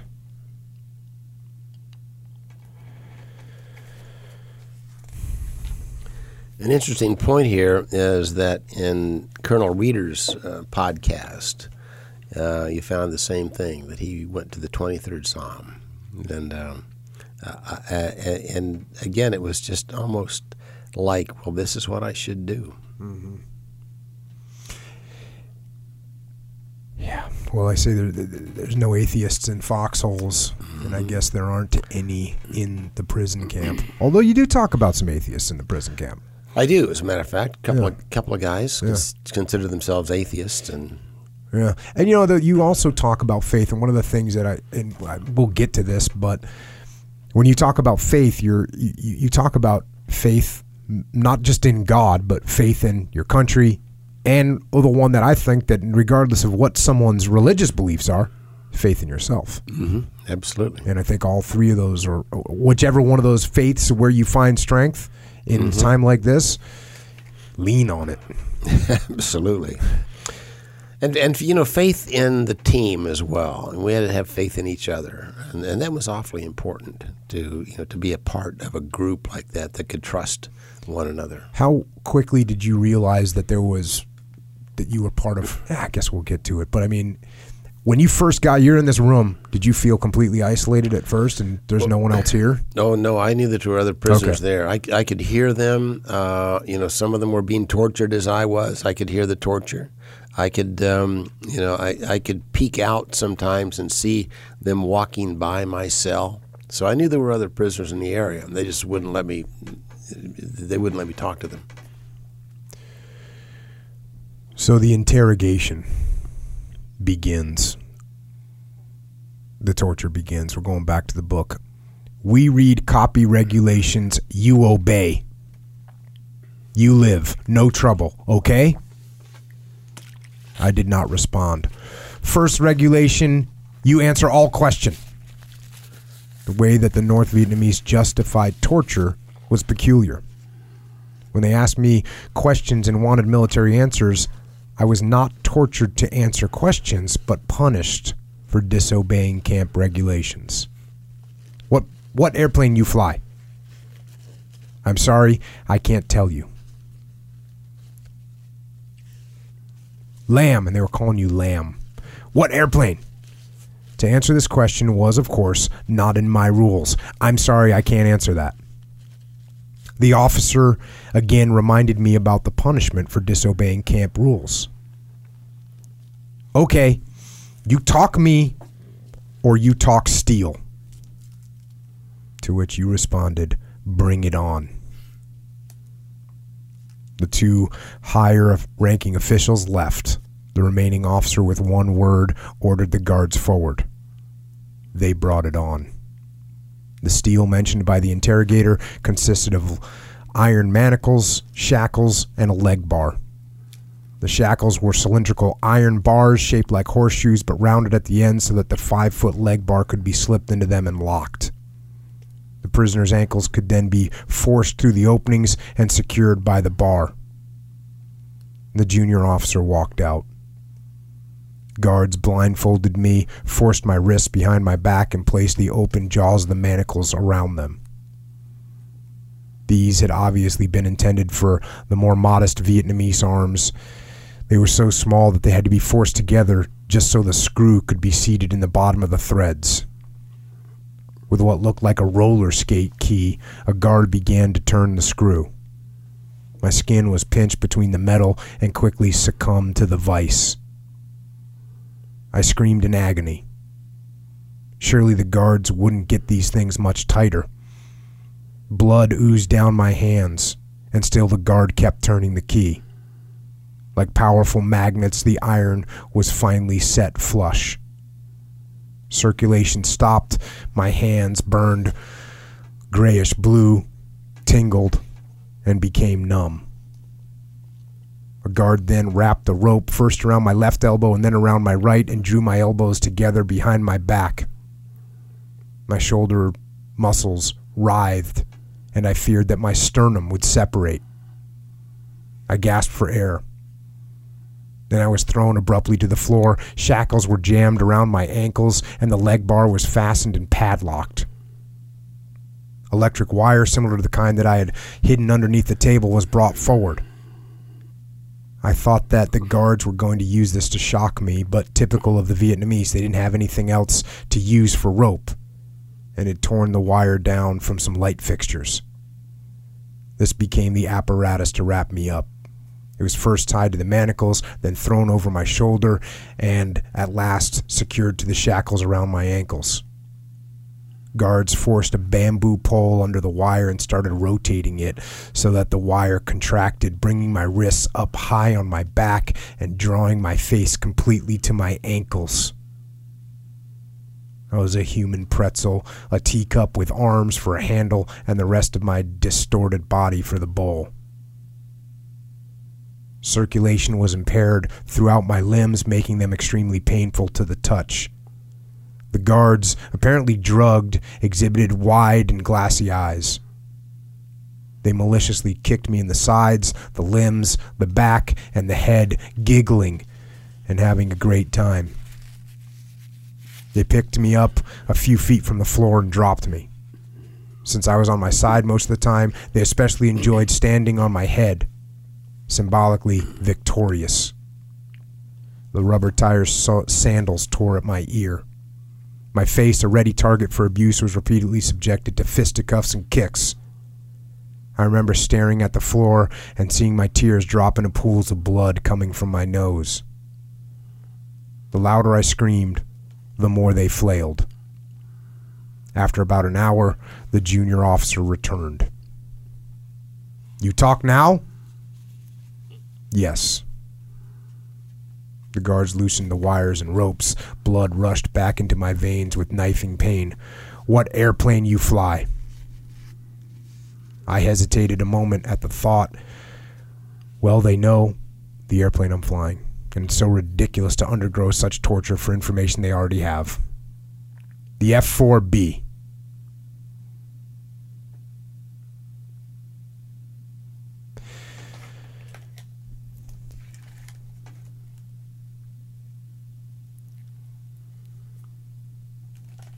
That part right there, I mean, where you hesitate for a moment and then you say to yourself, okay, these guys shot me down in an F4, which crashed into this paddy, and they know exactly what I was flying. This does not make sense for me to get this kind of abuse and torture for something that they already know. And when you came to that conclusion, how did, did you did you was it pretty were you feeling comfortable with it in your mind when you came to the conclusion look this is stupid No, I was really never comfortable at all in that. I felt very guilty. Um, I was very, uh, really, I was very remorseful that I had not been as strong as I wanted to be. And uh, and through the you know the, the first several months of that experience, I uh, I, I I felt like um, I felt very guilty about having given up. You know, fighter pilots are not supposed to give up. You know, we we're, but this and the code of conduct, of course, name, rank, serial number, date of birth. Um, I flew over this the, the enemy thinking that I was strong enough and I was good enough, and, uh, and and suddenly I was thrust into this situation. And I even wondered, would I would I ever be able to go back to my country? Can I face my fellow fighter pilots that were stronger, you know, and tougher? And, and I, I found out that that that feeling was across the board. Every every POW that I ever ran into felt guilty, and some guys even considered suicide because they felt like they could they could never live with the guilt of having given up. And it was it was quite a revelation to me when I finally uh, made contact with another prisoner and confessed to this guy. I remember the, the, my first contact, and I said, I said, uh, I need to confess something to you, and when I tell you what I've done, you may not want to communicate with me. You, you, may hate me, and if our roles were reversed, I would probably hate you if you did what I did, because I assumed that I was the only one that ever gave in. Mm-hmm. And so he said, "This is Bob Shumaker." he said, "What what did you do, Plumb?" I said, "Well, I I broke. Uh, I I tried to be strong, but I, I wasn't. I broke." And his response, and, and we're we're talking on uh, on the end of a wire. We're tugging on a, a, wire to communicate with each other with this secret code that I had that he had just taught me. He said, "Hell, everybody broke." He said, "There's not a man in this camp that is as strong as he wanted to be." He said, "So get over yourself," you know. And and that was a that was a great revelation in my mind, you know, to know that I wasn't the only one that had given in. as you you continue this and again you you might have felt like you broke at this point but there's still some unbelievable spirit that you show. And I'm going back to the book. Around the courtyard in a nearby room my co-pilot, co-pilot Gary Anderson was undergoing about the same treatment. As soon as I heard him exploding obscenities I knew he was near. Hey, Gary, you all right? I called. The guards were immediately on, top, immediately on top, kicking and striking. Gary heard me and yelled back. It was four years later that I came across a POW who had been in a cell close to ours at the time. He said, Boy, that was one of the craziest things I ever heard. You yelling, Hey, Gary, are you all right? Bang, crunch, thud. Fine, how about you? Smack, crash, crack.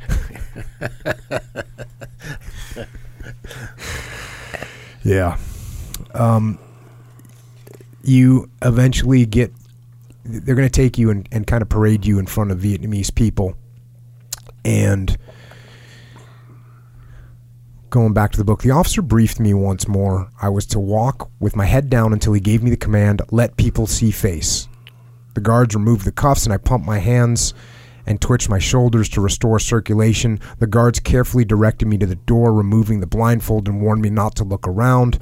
They then prodded me down the hallway lined with photographers and journalists, a group composed of Orientals and a few Caucasians.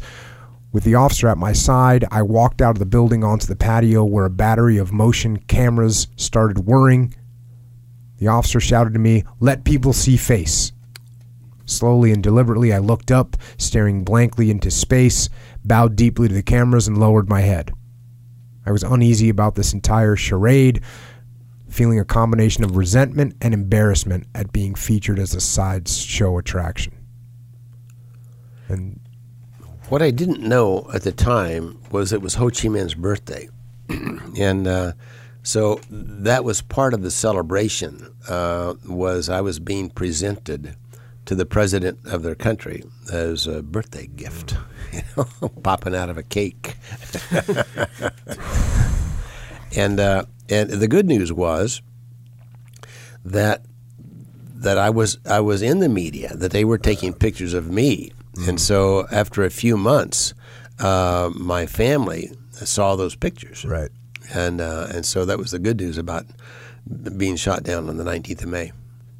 So th- that was uh, the first indication that people knew that you were actually okay. Right. Or you were alive. Maybe not okay. That's a strong word. Didn't mean to say okay.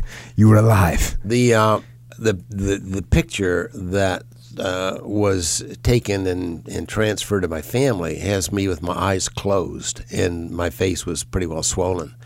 And my little brother thought that I was dead. He, he thought that was a picture of a dead man. And so, um, but uh, but I think most people, you know, thought, yeah, no, he, he's alive. So You actually got. How'd you get stabbed?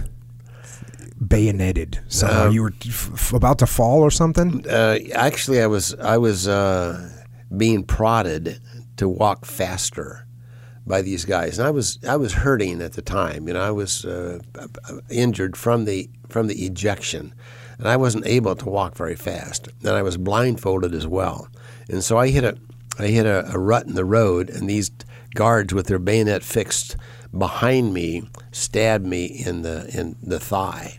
And so that was, in fact, that was the worst wound that I had, and it festered for months because I had no medical care. Um, and um, but I, I never really knew if it was intentional or if it was accidental. But that was uh, that was how I got that wound. Now you get back in, and they're going to give you. They give you the rules for the first time that you're supposed to follow, and the the guy reads them to you. And I'm just gonna. I got to read these rules because uh, I think they give a good indication as to what you were facing. Here we go. Back to the book. You are the blackest criminal that this country has ever seen. But due to the lenient, humane policy of the Vietnamese people, if you follow regulations, you live in peace. Regulation number one criminals must give full and complete answers to questions asked by Vietnamese guard or officer. Number two, criminals must make no noise in room. Number three, criminals must keep room clean and neat and must not mark rooms so graciously given by Vietnamese people. Number four, criminals must get up and go to bed at sound of gong. Number five, criminals must get under bed when imperialist aggressor bomb and strafe our sovereign country. Number six, criminals must say bao cao when they want ask anything. Number seven, criminals must go only in area that guard orders when they go outside of room. Number eight, criminals must bow to every Vietnamese, guards, officers, and people. Number nine, criminals must not bring anything into room from outside. Number 10, criminals must not communicate with or look at other criminals in any other room or outside. With minor variations, these were the rules for the next six years. Big one was the communication. They didn't want you guys talking to each other. No, they didn't, and uh, they did all that they possibly could do to keep us from communicating. But we got very clever, and we uh, had a lot of ways to communicate. Now you spent some time in solitary confinement, and here we go back to book. During this period of solitary confinement, I had much time to think. From the start, I established a definite schedule for personal reflection and appraisal. This included a two hour worship service in the morning and a similar one in the evening. I spent much time praying, talking informally with God, and recalling as many scriptures, verses, and Bible stories as I could. I also revived the words and tunes to songs from a Tennessee Ernie Ford album that I'd enjoyed on the Kitty Hawk. Once in a while, I would start humming too loudly, and a guard would bang his rifle against the door. I spent more and more time thinking about intangibles. The purpose for living, ethics, the supernatural, faith, pride, because the tangibles which I had identified with were no longer present my aircraft, my ship, my personal possessions. This was the onset of a thorough re examination of my life. Often these intricate thought processes ended in slumber.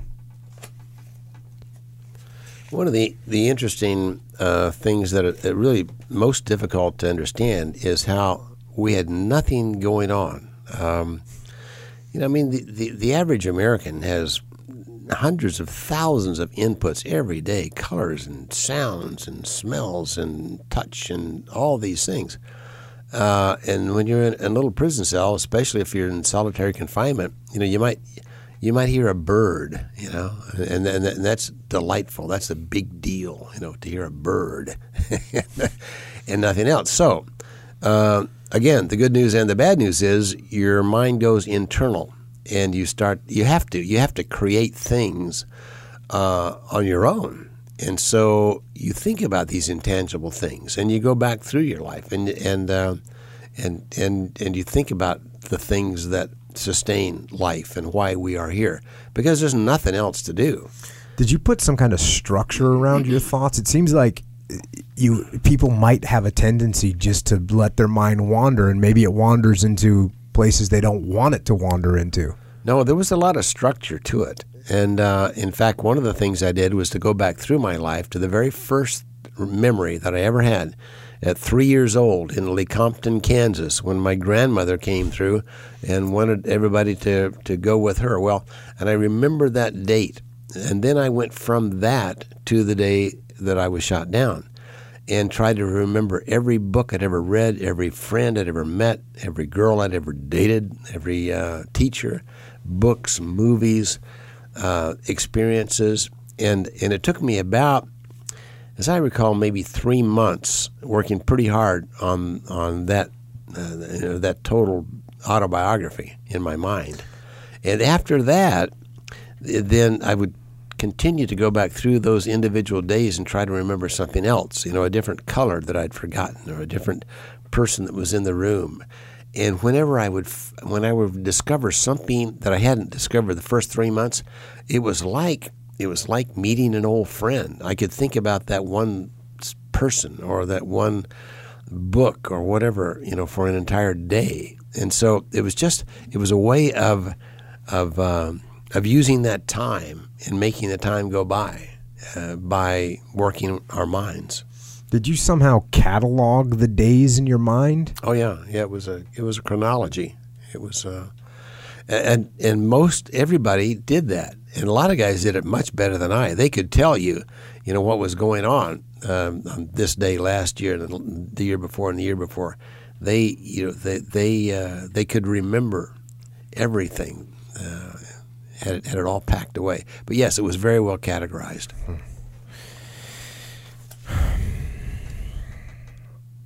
You finally get some pair of pants, couple pairs of pants, couple shirts, some underwear, undershirt, toothbrush, and some soap. And you are going to use it for the first time. I stripped and, with my little drinking cup, doused myself with water, lathered with my new bar of soap, and rinsed, shedding a two week layer of grime and sweat. Then I shaved using a double edged razor, which had no handle. At last I was clean. No itchy beard, no reeking body. I put on my new clothes and wondered what impressions I would now make on the newly captured POWs. dressed in fresh habiliment, I experienced a sublime physical and mental catharsis. Even the pain of my wounds seemed to wash away with the filth. Fifteen minutes later, I was back in my cell, re inspired to outlast any Vietnamese endeavor to debase me. The door opened. I waited for something to happen, and then in the doorway sauntered in a tall man, back hunched and forehead deeply lined. He studied me with uncertain eyes. An American. Another American. I rushed to the door as quickly as I could and grasped his hand, a hand which was completely numb from inadequate cir- circulation at the elbows. Hi, I said. I'm Charlie Plumb. So now you're linked up with another American. I am. Kay Russell was shot down the same day I was, and so he and I were.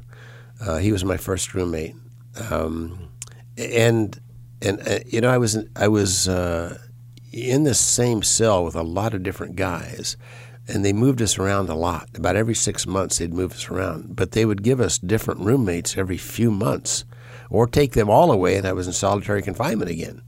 And uh, we never really knew why but we assumed that it was tried to destroy any fraternization with the guards mm. and try to disrupt any unity within the prisoners.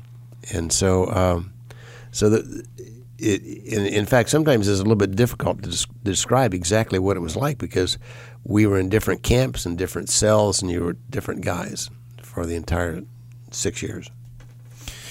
Uh, you, but didn't you didn't you like it when you got a new roommate? Because it's like, and you you kind of explained the, it's like now you have a bunch of stuff to talk about with this person. Absolutely, absolutely. It was uh, it was glorious, you know, to find a, a, because you know he of course had all of the stories and he had the movies that he could tell you about and uh, the things that he had learned and uh, that he could teach you. So yeah, no, it was it was wonderful.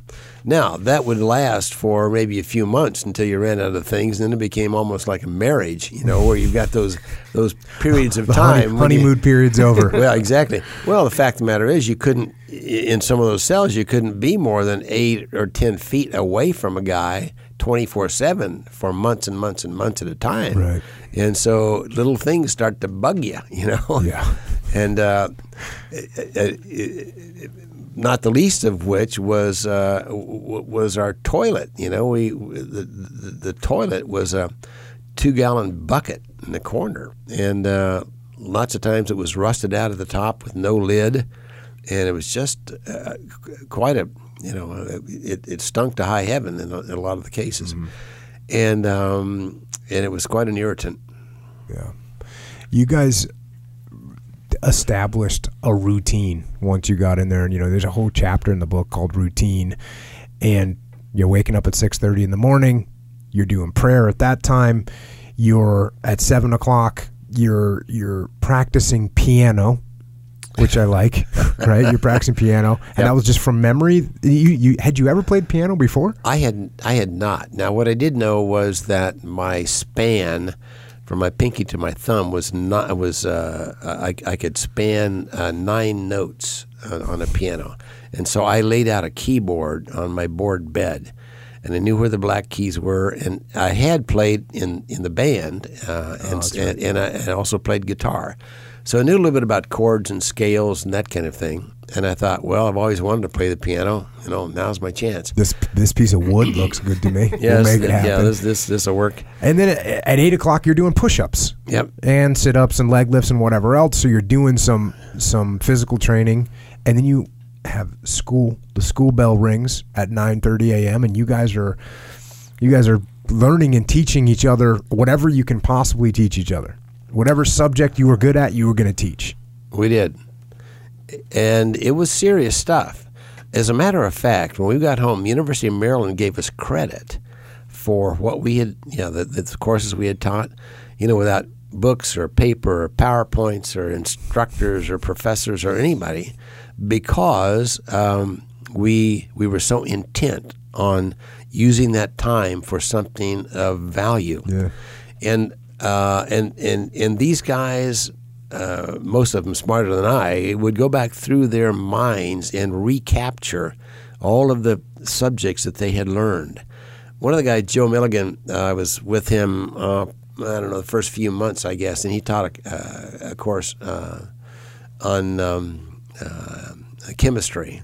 No, no, biology. It was biology, and I'd never taken a course in biology, and I was very interested. and And his course lasted about a week, um, and, and and that's all he knew. But Joe, and I lived with him for a while, would lay back on his rack about an, a, an hour a day and just think about biology. Mm-hmm. And after being there for six years, he, his course lasted six months.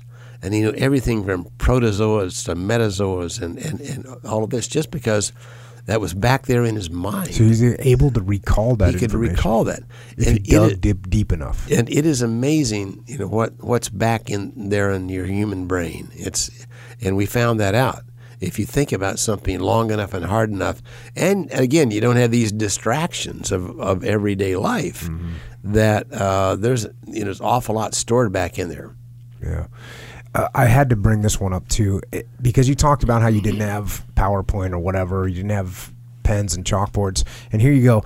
Often in my dreams, I must admit, I envisioned leaving the Hanoi Hilton, going home, looking for and finding a brand new yellow pencil and bringing it back to my cell, or I would dream of entering shops containing nothing but rows and rows of pencils. I've never since taken a pencil for granted. that's you know we take so much for granted. I mean we, we take so much for granted. And to, and to think about that right there and what what power a pencil gives you the power to take notes the power to create the power to draw the power to write. This incredible power comes from this little thing that we just gaff off like it's meaningless. That's right. And for you to have that much appreciation for it that you would dream about it at night. Uh-huh. true. Yeah, it's incredible uh, 10 o'clock you'd eat and what was the what was the food? You're just eating rice balls? Yeah, mostly rice. Uh, that was the mainstay. You'd um, you know you get a, a, a, small bowl of rice twice a day, once about ten o'clock, once about two o'clock in the afternoon, and then you had a twenty hour stretch with nothing to eat. Mm. Uh, sometimes they'd give you a bowl of broth, uh, and sometimes there would be uh, some kind of vegetable turnips or uh, weeds of some kind. One we call sewer soup. you couldn't identify this stuff, but I didn't eat. You know, there was not enough uh, meat uh, to put in a coffee cup for a year. You know, we, we there really was no there was no meat of any variety. How much how much did you weigh when you got out? Uh, I weighed about 140 when I came home, but they fattened us okay. up before we came home, and I figure most of the time I was there about 115 pounds. Did you uh, ever?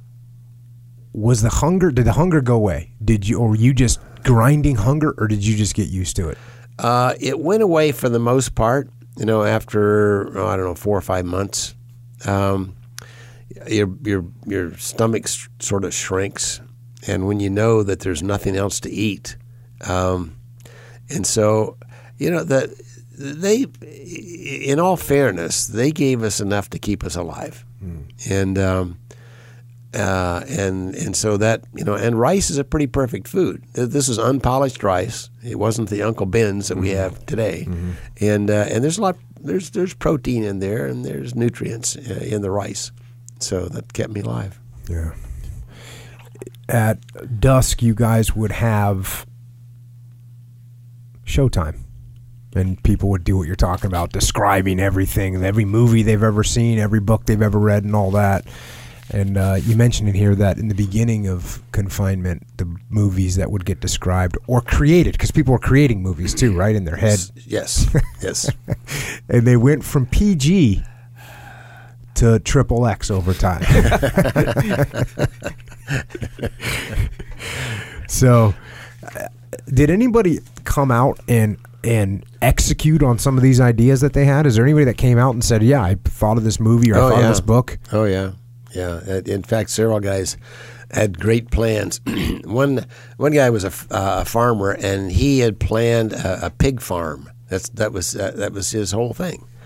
Um, and he did. He came back and he. I, I lived with a guy by the name of Danny Glenn, who um, was an architectural student at the University of Oklahoma and uh, Dan and I were together for a lot of years, and he dreamed about building this home, and uh, and that's all he thought about was building this dream house. And he he had several little things about this home that were very peculiar. One of them was uh, as the sunlight would come through the top of the wall around our prison. The wall was capped with barbed wire and electrical wire and broken glass. Mm. The, the, the glass was from bottles that was various colors. And in one particular cell that Dan and I were in, the sun would come through the glass, the colored glass, and onto uh, this this this tank of water, and then reflect up under the eaves of our thatched roof and into our cell. So we had all these colors, and it was a beautiful thing. You know, it was a kaleidoscope of colors. And so he designed a house and he, figured this whole thing out, you know, with the with the azimuth of, of the sun and, and, and all of this stuff and how he was going to do this. But uh, and he would lay this out, and he would draw on the concrete floor with a uh, piece of, a brick, and uh, he was a great artist. You know, the uh, the guy could could design all this stuff, and uh, and of course, you know, he wanted me to be involved in this, and and bore me to tears. He's Charlie what color do you think my bathroom ought to be? I don't know, Dan. I don't know. No, no, no, Charlie. Green or blue? I, I, I don't know. Green, Dan. Green. Okay, so we we get home in about a year after we, I was living in Kansas, and uh, he was in Oklahoma, and he called me up. Charlie, I got something to show you. And so I had a little airplane at the time, and I flew down to uh, Norman, Oklahoma. And he picked me up at the airport, and we drove outside of town. From about a quarter of a mile away, I saw this house that I recognized, but I'd never been in Norman, Oklahoma. And I, I swear I could have walked in that house and, and touched any faucet or any light switch, you know, of the whole place because it was exactly as he had designed it, the prison. Unbelievable. So I went to the, the bathroom and it was blue. he had gone back. You know, he had built it from uh, building materials that he had remembered, and over the years that we were there, they changed, and so mm. there were some of the, it was not available, and so he went to these old lumber yards, and he would find the building materials that he had planned this house with, and use those to build his house but it was incredible. Yeah. But yeah, a lot of the guys, a lot of the guys wanted to um, sail around the world. You know, a lot of us Navy guys yeah. knew how to sail, and, and that was the, the big fantasy was to take a sailing trip around the world. And two or three of the guys actually did that when they came home. Awesome. The guards, some of the guards were pretty sadistic and here we go back to the, probably the most sadistic practice of all was a game involving mice or puppies. Guards would douse them with gasoline, set them on fire, and turn them loose to squeal and scurry in search of relief from the heat. Then the soldiers would chase them with sticks, playing polo with their live fireballs until the little animals blackened and died. So you had some serious sa- sadists yeah, just doing evil things. And you say you didn't see anything book, magazine, newspaper, lyrics of song, written speech, any billboard, or anything while you were there that wasn't just 100% propaganda. That's true. You know, uh, their music doesn't talk about love except for love of Ho Chi Minh and love of their country and dedication to that. Um, it, it's really incredible how they just fill the minds of their people with this propaganda and uh, you know you tell somebody long enough and loud enough and they believe it. And and that's you know that was the whole that was the whole country. The at one point you got this propaganda newspaper and it's the front page headline was that there's been a revolution in rice planting technique and you were thinking to yourself, "Oh man, they must have invented some big machine that can like plant all the rice, and now they don't have to be out there on doing the manual labor in the fields." And here's the actual article: For four thousand years, the Vietnamese people have been laboring, sweating, and toiling in the mud and water of rice paddies. We've discovered a revolutionary method of planting rice. Through extensive research, we have found that Instead of grasping the rice sprouts and planting them with the palm of the hand facing downward, it is much more efficient to plant the rice sprouts with the palm of the hand facing upward. so there's there's the propaganda coming at you, Yep. and there's the advancement of the you know them trying to tell the people how we're moving forward in the world. and that was another thing that surprised me, or it didn't surprise me, but how what their their understanding, you know, they're they're brainwashed and their understanding of what American culture was like. And when you'd say, "Well, yeah, I have a car and I have an air conditioner," to them that was just unbelievable because the only people that could afford that in Vietnam were the st- was the state itself. True, and they assumed that if you had a car, uh, you could carry pigs or chickens or something in your car because that was the whole purpose of any kind of transportation was to haul something around. And uh, and they, you know, they were really surprised that you could actually just get in the car and go wherever you wanted to go. And they also thought that uh, a third of Americans were starving to death. Mm-hmm. So that's you know something to think about always when you deal with these countries where people are being indoctrinated and be, they're being fed information from the state. It's going to be it's going to be lies, and you, you you can't be surprised when they believe something like that. You just have to say, yeah, that's what they believe. How do we re-educate them? I went back to Vietnam uh, first time in 43 years. I hadn't been back, and uh, a lot of things had changed. You know, I mean, they they still call themselves a communist country, but oh by the way, capitalism is alive and well. But the propaganda still exists there, and uh, in the I took my family with me, uh, my wife and three of our four kids, uh, and in the 11 days that I was there, I never met anyone. And I was at, you know, I was at the embassy. I spoke to the students at the university. I spoke to cab drivers and waitresses and anybody, and they they're really, really nice people and very, very nice to me. But nobody knew that Americans had been tortured in the Vietnam War. Mm. And in fact, it was just the opposite. They all would tell you that we got better treatment than the soldiers did and better medical care than the soldiers did. And so, and, in fact, and in one of the uh, one of the, last days I was there, I ran into uh, a lady in a park selling card postcards, and she was missing uh, one leg, and she was about my age, and so I sort of pieced this thing together. And uh, she said, "Want to buy a postcard? Well, uh, I'll buy a postcard, but I want to hear your story. Sit down on this park bench and then uh, tell me your story." And she did. I said, "How'd you lose your leg?" she said, "Linebacker two." Linebacker 2 was the code name for the B 52 bombings that ended the war in, in the Christmas of 1972. Uh, But it was a secret code name, you know, and for her to, to, to say it was, it, she, she didn't call it an air raid or a bomb or anything else. She just called it a linebacker 2. That was our, you know, that was our pilot jargon, not her jargon. And uh, and I said, uh, what, what what what was the date? She said 24 December 1972. So I knew that she wasn't lying to me. She said um, B52. Oh yeah. Well, uh, so we talked for maybe 30 minutes on that park bench, and she spoke very good English. And uh, and at one point, I said to her, "You speak excellent English. You could be an interpreter. You could be a guide. Why are you out here making a living selling postcards in a park?" She said, "Oh, my my uh, country would never give me a permit because I'm an invalid." Ah, man, what a country! Uh, and and then I said, "Well, um, uh, do you know about the uh, the museums?" Uh, oh yeah, I know all about the museums and the Hanoi Hilton Museum. See, they've made a museum out of my old prison camp. The Hanoi Hilton is now a museum.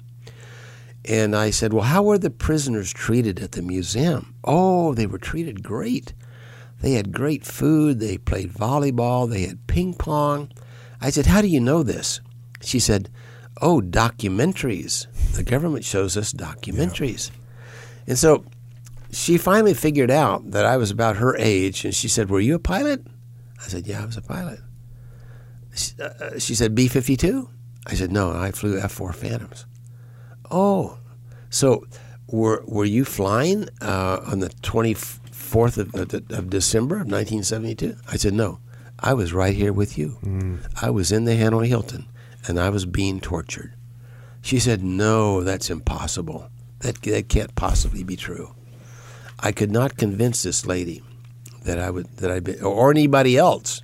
Yeah. N- it- it- So the propaganda is alive and well. They keep continue to tell their people the lies, and uh, and and the folks have no way of figuring it out. You know, it's uh, uh, another thing that, that you point out in the book on that culture or that, that system of government. Back to the book, the Vietnamese rarely exerted themselves. Why should they? If they were going to get a meal at all, they'd eat regardless of whether they worked for it or not. They didn't worry. They didn't have to. The state was responsible for their welfare as well as their guidance. Even the upkeep of state property was not their problem. So, the f- scary thing when It really is. When uh, you know when folks are indoctrinated to that level, and um, but it's so prevalent, you know, uh, and and they tried to do the same thing with us. Yeah. They, they tried to brainwash us, and it was more important. And you were kind of worried about that too in the beginning, right? Like you thought was. it was something you needed to be concerned about, and then you saw how ridiculous all this. Yeah, yeah. And uh, you know they they uh, they used a lot of of the of Russian military equipment, but they never invited the Russians in to try to brainwash us, and we felt very very happy about that because their brainwashing techniques were so silly, and uh, you know they would tell us just unbelievable things that uh, that we laughed at. But you thought the Russians would do a better job. Oh yeah, oh yeah, I'm sure they would have. but more important than the rice we ate or the water we drank, in every prison cell I was in, the first thing they put in there was a speaker. And um, you know, lots lots of the prison camps didn't have any electricity at all, but they had speakers, and they were put well above our reach, so we couldn't turn them off or adjust the volume. And um, several times a day, uh, they would come on with uh, propaganda and telling us, you know, how bad we were and how terrible our country was and how wonderful they were, and um, and and, and it, it was pretty easy to turn these guys off, you know, just to f- ignore the uh, the broadcast. But it was also very concerning, you know, to see that that's the way they, it's the way they indoctrinate their own people. Horrible. You you talked about a little bit earlier. You talked about the communication and and what that was all about. And you had this the, the first time you were in your cell. You hear a little scraping, and eventually you go over, and it's a little wire, and, and eventually a note comes through it. And here we go back to the book. It had a piece of toilet paper tied to it. I unfolded it and found these words: "Memorize code, eat note." The code was easier to memorize than the note was to eat, but I did both. I rechecked the door, sat back down on the honey bucket, and tugged on the wire. The code was a series of tugs which represented letters of the alphabet, and it's it's basically a five by five code A B C D G E F G, and that is how you guys communicated. And that had to be uh, how long does it take to have a conversation with that code because you give you know one two tugs to go down and then one two three tugs to go across how long does it take well you these conversations must have taken a long time Well, th- that's true, but that was the beauty of it because that's all we had was time. And, and that was a very good way of uh, of whiling away the hours, is tugging on the wires or tapping on walls and uh, or or, or uh, sneezing and wheezing. We had all kinds of ways to communicate, and uh, and we took great pride in our communication effort. and the, the sneezing and wheezing that's a, that just was it Morse co- how did the sneezing and wheezing work It was- coughing It was the same kind of thing. You know, uh, it was all based around this five by five matrix of the alphabet. Okay. And so a cough would, would be one, a sneeze would be two, a wheeze would be three, uh, on and, and so forth. So that so that two sounds would equal a letter. And we use this in a lot of different ways. If a guy was outside chopping wood for a fire, for instance, and he would chop in this code chop, chop, chop, chop, chop, chop, chop, chop, chop, chop, chop, chop, chop, chop. And it was, it was well, we called it, we called it a radio station because everybody could hear it. And, uh, and so um, uh, if if a new guy came into the camp and and we knew who the president was because you know lots of we did we had no information at all. Or knew uh, who won the World Series, for instance. Why that was really big deal, you know, to get out there and, and chop the wood in a radio station and, and tell the entire camp who was the president. Did the, did the did the guards ever catch on to that five by five code? Yes, uh, occasionally a couple of guys were tortured to to reveal the code, but they could. But they were.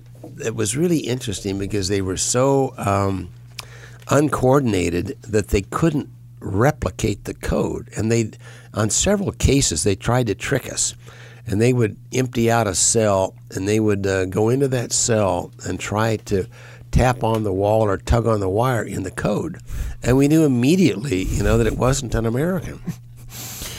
Yeah. and you guys would get like I said it's interesting you count you you laid out two things that first the Vietnamese were like pretty much okay with stealing Mm-hmm. and so you wouldn't get punished for stealing that bad but the communication thing is what they is what they would definitely punish you Yep. for Yep. True. yeah that uh I, I, I mean that's the same thing. I mean when we capture prisoners overseas, we don't want them to talk to each other. We'd separate them, and you mm-hmm. don't want them to talk to each other. And at some point, you started getting letters mm-hmm. and receiving letters.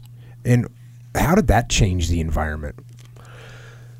Well, um, you know, first of all, we were just overjoyed to see that, that our that our families, you know, that my wife uh, was was okay, and um, and that they knew that we were alive, and so it was you know it was a wonderful connection that, we made. Now, we we call them letters, but actually they were uh, postcards, and um, and they were highly edited.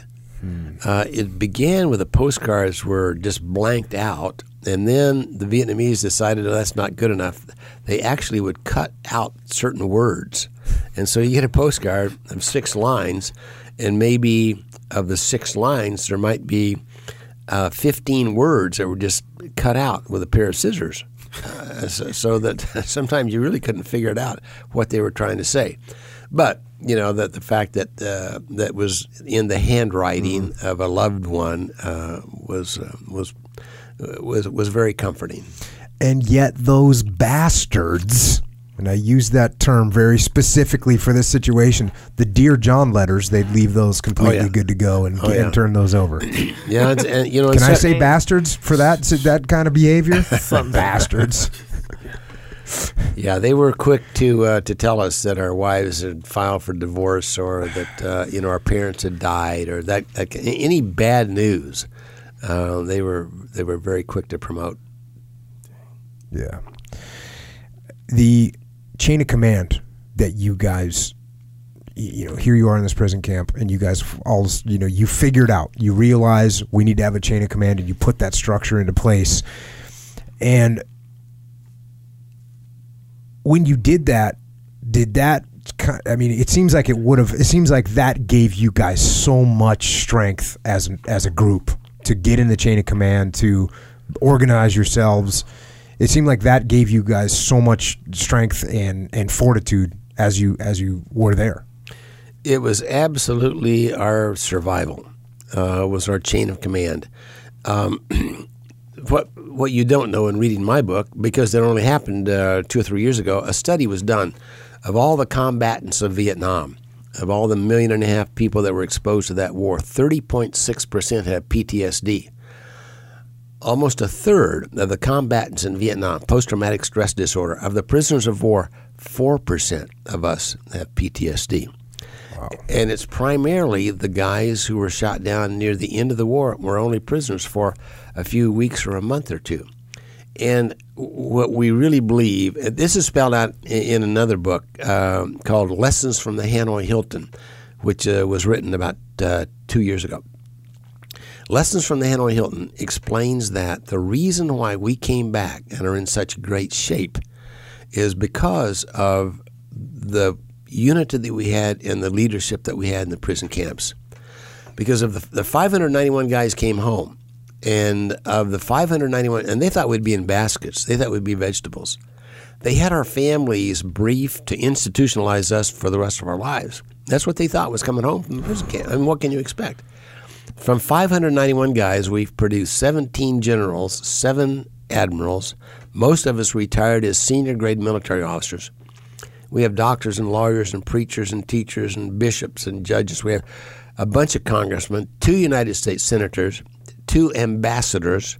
We have a vice presidential candidate, a presidential candidate, my old flight instructor, John McCain. And they're telling us today we're healthier mentally and physically than if we hadn't been shot down. And it was primarily because of the leadership, the chain of command that we had over there, the unity that we found, and the purpose. That's what the leadership in the prison camp did for us. Uh, Jim Stockdale uh, was our senior SRO, senior residing officer in the prison camp for a long time. And he said, We are no longer victims of circumstance beyond our control. We are not on the defensive here. We are military men, we are combatants, and we will pursue this war till our last breath. And so, what he did, what that did was, it, it gave us a, a reason uh, to live, a reason to be, a reason to unify. And the, the the way we fought the war from the prison camp was to try to deny them any propaganda, because as you as you've already said, Jocko, that this the propaganda was the mainstay. I mean, that was that was numero uno in their world was was propagandizing, and they felt that that they, that they could use us to tell the rest of the world how wonderful communism was and how terrible capitalism was and how they were right and we were wrong, and so they would they would uh, force guys to make tapes or write letters to the anti-war element and uh, you know proclaim the the, the, the wonderful nature of communism. And so our job was to defend against this. And, uh, and so we set up all kinds of, of methods so that we would deny uh, them any propaganda.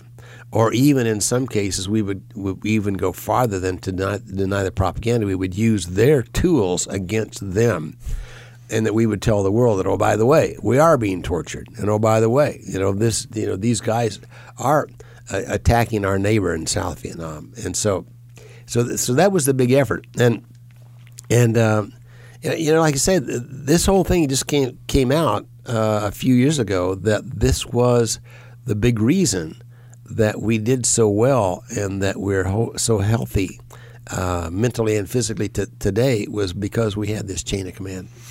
And on top of that, and this is what I've really one of the big points I wanted to talk about today was what you're just hitting on is that people have this idea that the military chain of command is this rigid structure, and that's why it survives, and that's but that but you guys were put into a position that it it was yes there's a military chain of command just like I had in the SEAL teams. And if you if you think in the SEAL teams that I was the guy that was in charge and I was barking the orders and everyone was following everything I said it's like no it wasn't like that. It's a much more collaborative deal.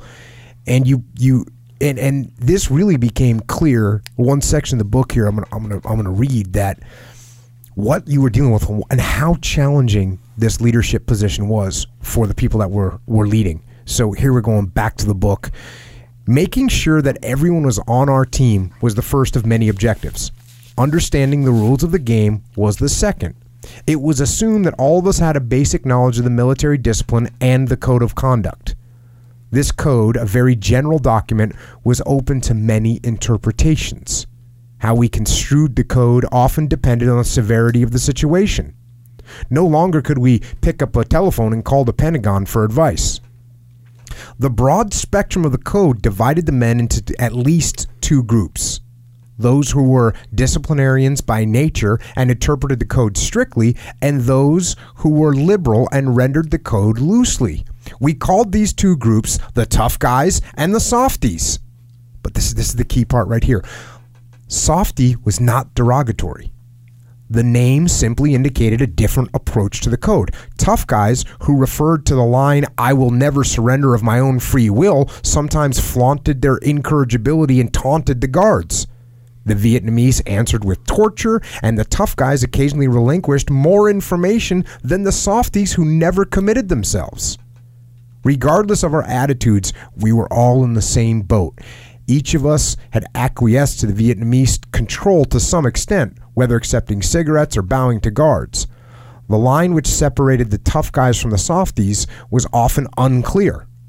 The important thing was to display unity, regardless of our individual philosophies.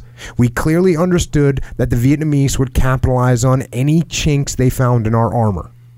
Unity didn't evolve automatically. Learning its value required from us such introspection and sacrifice. How could a camp SRO appease the softies if he interpreted the code too strictly? Or if he was too lax for the tough guys? He was in an untenable position, having little control over the actions of men in other rooms. He had excessive responsibility, but none of the tools of authority. No reduction of salary, suspension of liberty, court martial. Indeed, most of the fellows he had never seen. His only association being a tap on the wall or a scribbled message. To meet this impractical setting, the SRO wielded gentle sticks of diplomacy.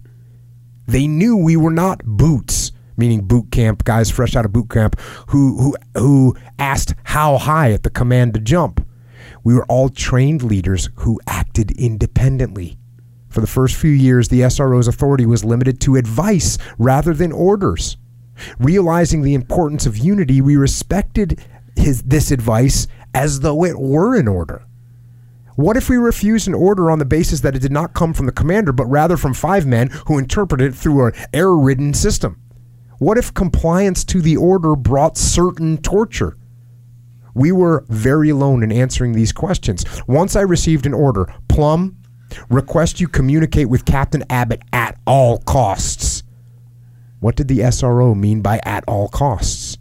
Did it include being caught and put in leg irons for months at a time?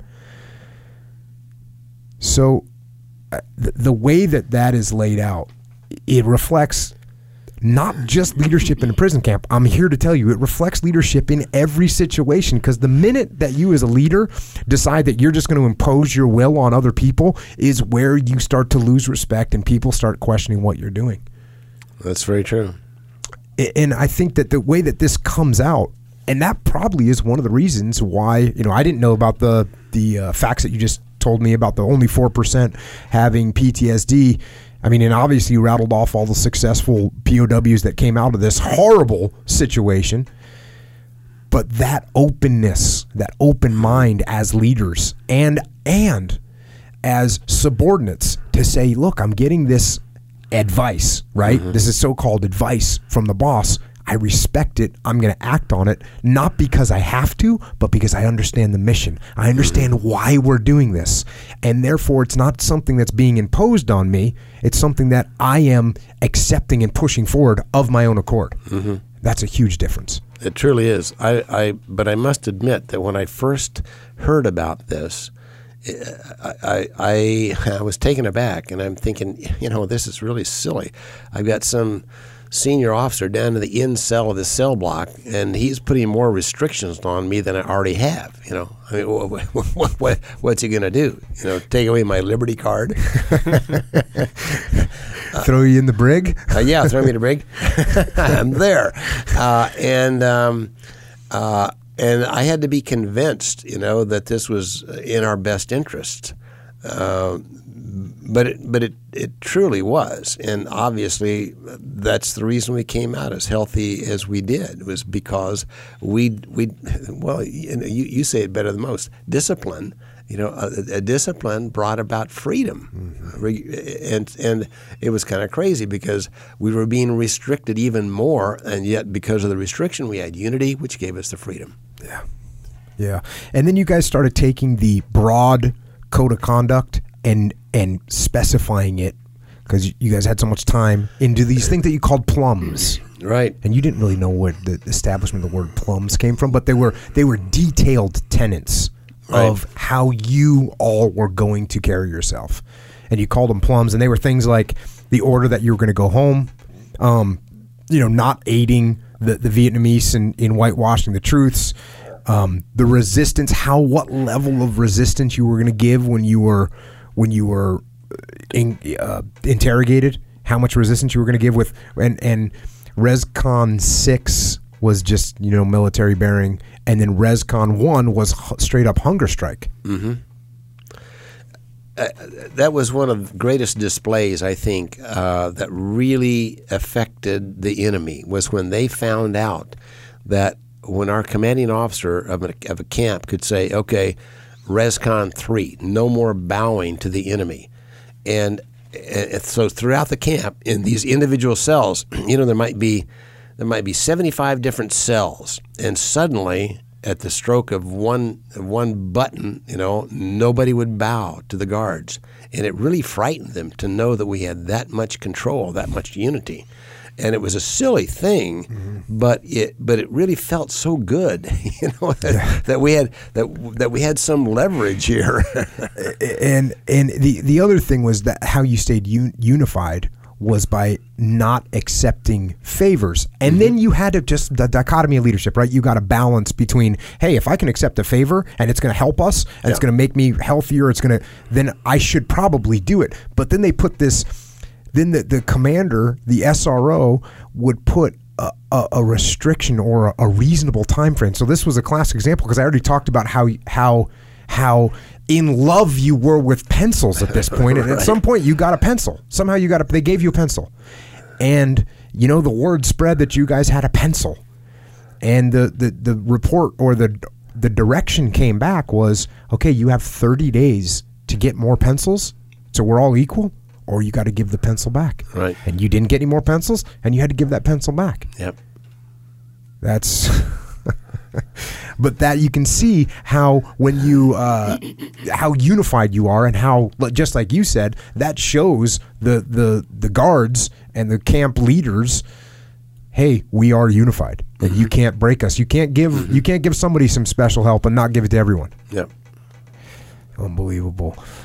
Now you started talking about this a little earlier and i had to dig a little bit deeper on it because i think it hits a pertinent message right? So when you talk about living with somebody mm-hmm. and how when you're living with somebody and the furthest you can get away from them is eight feet sometimes I feel like this with Echo, and we're you know we don't even live with this guy, but sitting in this podcast thing for, and you start saying, okay, that's gonna what what things start to grind on you and irritate you. So whether they were exercise. You get a guy that's going to exercise while you're trying to sleep, or you get a guy that snores, hmm. which if you've ever dealt with somebody that snores, they can't help it. They don't even know that they sound like a chainsaw in your room. yeah. And you deal with, you might get roomed up with somebody that snores every single night. Right. And the worst thing about somebody that snores is when you start thinking that it bothers you, it bothers you even more, yeah. right?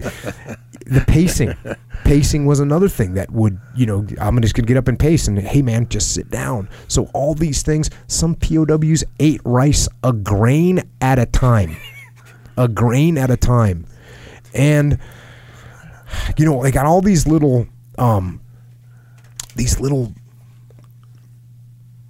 I, I guess these little idiosyncrasies, right? And what right. you eventually said was I'm going to take those idiosyncrasies that bothers me about you and I'm going to take the blame on myself. I shouldn't be bothered by this, and I'm the one that can't let it bother me. Mm-hmm. And that is a huge difference to what most people do, which is, hey, it's all about me, and if you're bothering me, you need to change. Right. And your all's attitude was, no, you know what? My attitude's, uh, you don't need to change. I need to change. I need to become more accepting of the way you are. Mm-hmm. That's a big deal. It if is. you can make that transition in your life, you can be a much happier person. That's true. And I'm I'm still trying.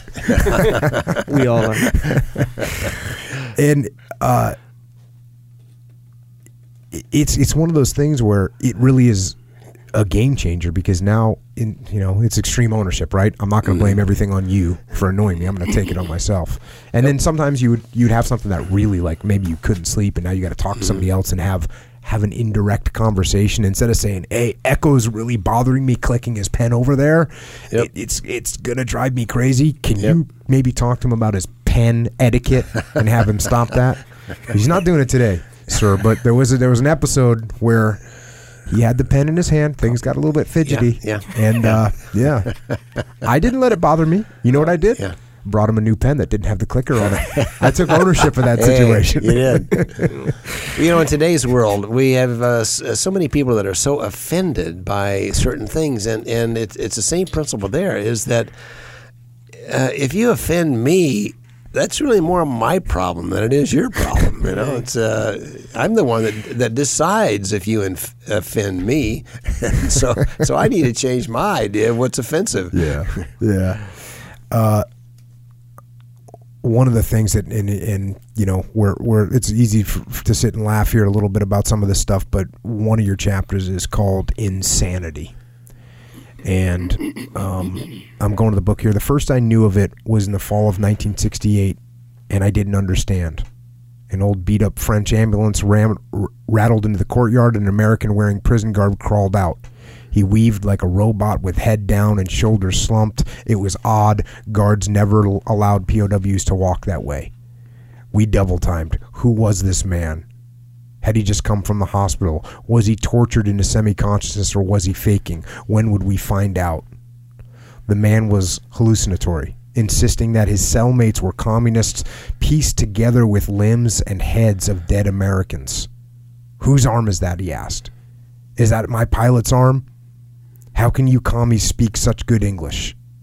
Because this man was wasting away, it was necessary for his cellmates to force feed him. The hostile patient was still strong, requiring four or five men to constrain him so that a bamboo stick could be forced between his teeth. Another prisoner mashed rice down his throat. When they finished, he would gag himself to regurgitate what he thought was poison from the communists, spewing rice all over the room. He was entranced. When the Vietnamese entered the room, he refused to bow. Angered, a guard screamed, Bow, bow, and whipped his fist across the expressionless face. The man continued to stand. The guards continued to beat him unmercifully. And you guys continued to see this every six months or so. We saw our sick POW comrade transported between solitary confinement and the hospital. We felt helpless.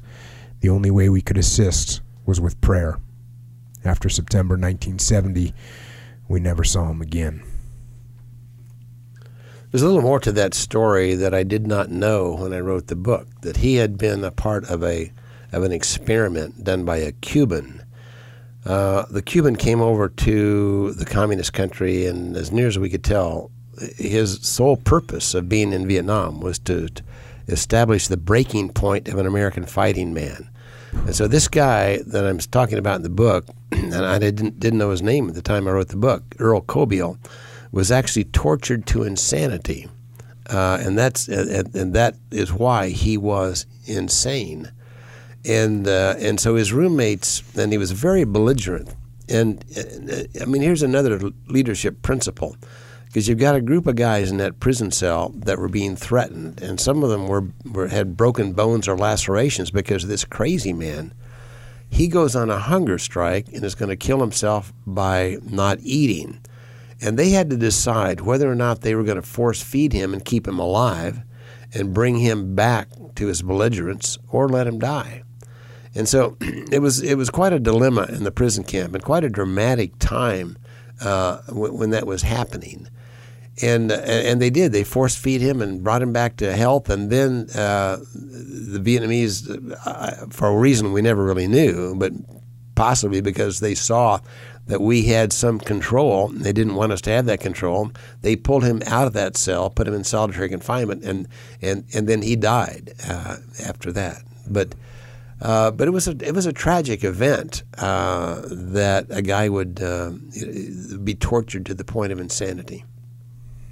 And that was the purpose of the torture. Yeah, exactly. That's what you said. You said they the purpose. oh no, the purpose the was purpose to find his was to- breaking point. Yeah, to find the breaking point, and they found it with this with Cobeil.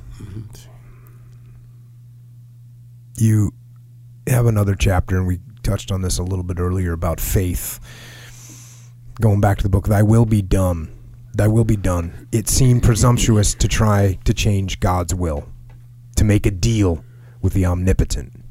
If I promised to devote my life to the ministry in exchange for freedom and failed to follow through, what then? No. Trying to bargain with God was unfitting. From the beginning, I offered prayers of acceptance. I remembered the experience of seeing the Christ like shadow in the green knobby room and the comfort I felt in that time of great need.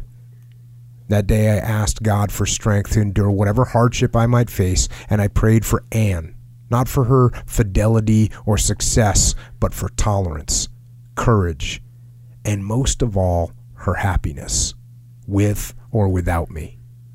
I continued this daily prayer.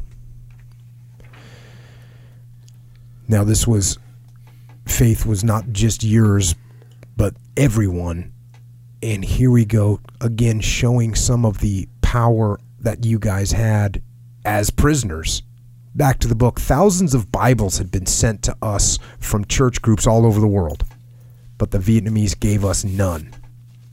Asking wasn't enough, so we decided to go on a hunger strike. Our senior officer informed the Vietnamese that we simply didn't want more food until we could have a Bible and uninterrupted worship. They retaliated by shutting off our drinking water. After a few days, the Vietnamese were ready to settle, and so were we. They would give us a church service if we abided by certain stipulations. The service would be held according to their schedule. No one could sing, no one could stand, and everyone would adhere strictly to camp regulations. Every word spoken in the ceremony was to be written down for the censor's perusal. After all the restrictions, we hadn't gained much but at least the V had given an inch. After a few weeks later, the V saw that our services were not militant and relaxed restrictions. They permitted a four man choir to sing two hymns. Most important, they gave us a Bible for two days. So you guys decided to hold the line on that one. We did, and um, and, it, and, it, wasn't easy. They an interesting thing back to the leadership was the the guy who promoted this was a was a very staunch Christian guy. The number two in command was an atheist and and and, and really had no great interest in having a Bible in the cell. And so when the number one guy um, told the Vietnamese that we were going to go on a hunger strike, they, they hauled him out of there. They, they took him away so that the number two guy, the atheist, was suddenly in charge. And it was interesting to watch what was going to happen here. And it was very encouraging when the atheist said, continue the hunger strike. Mm. You know, we're going to get this Bible. That's awesome. You, you talk about their perception, uh, the Vietnamese perception of of religion in general.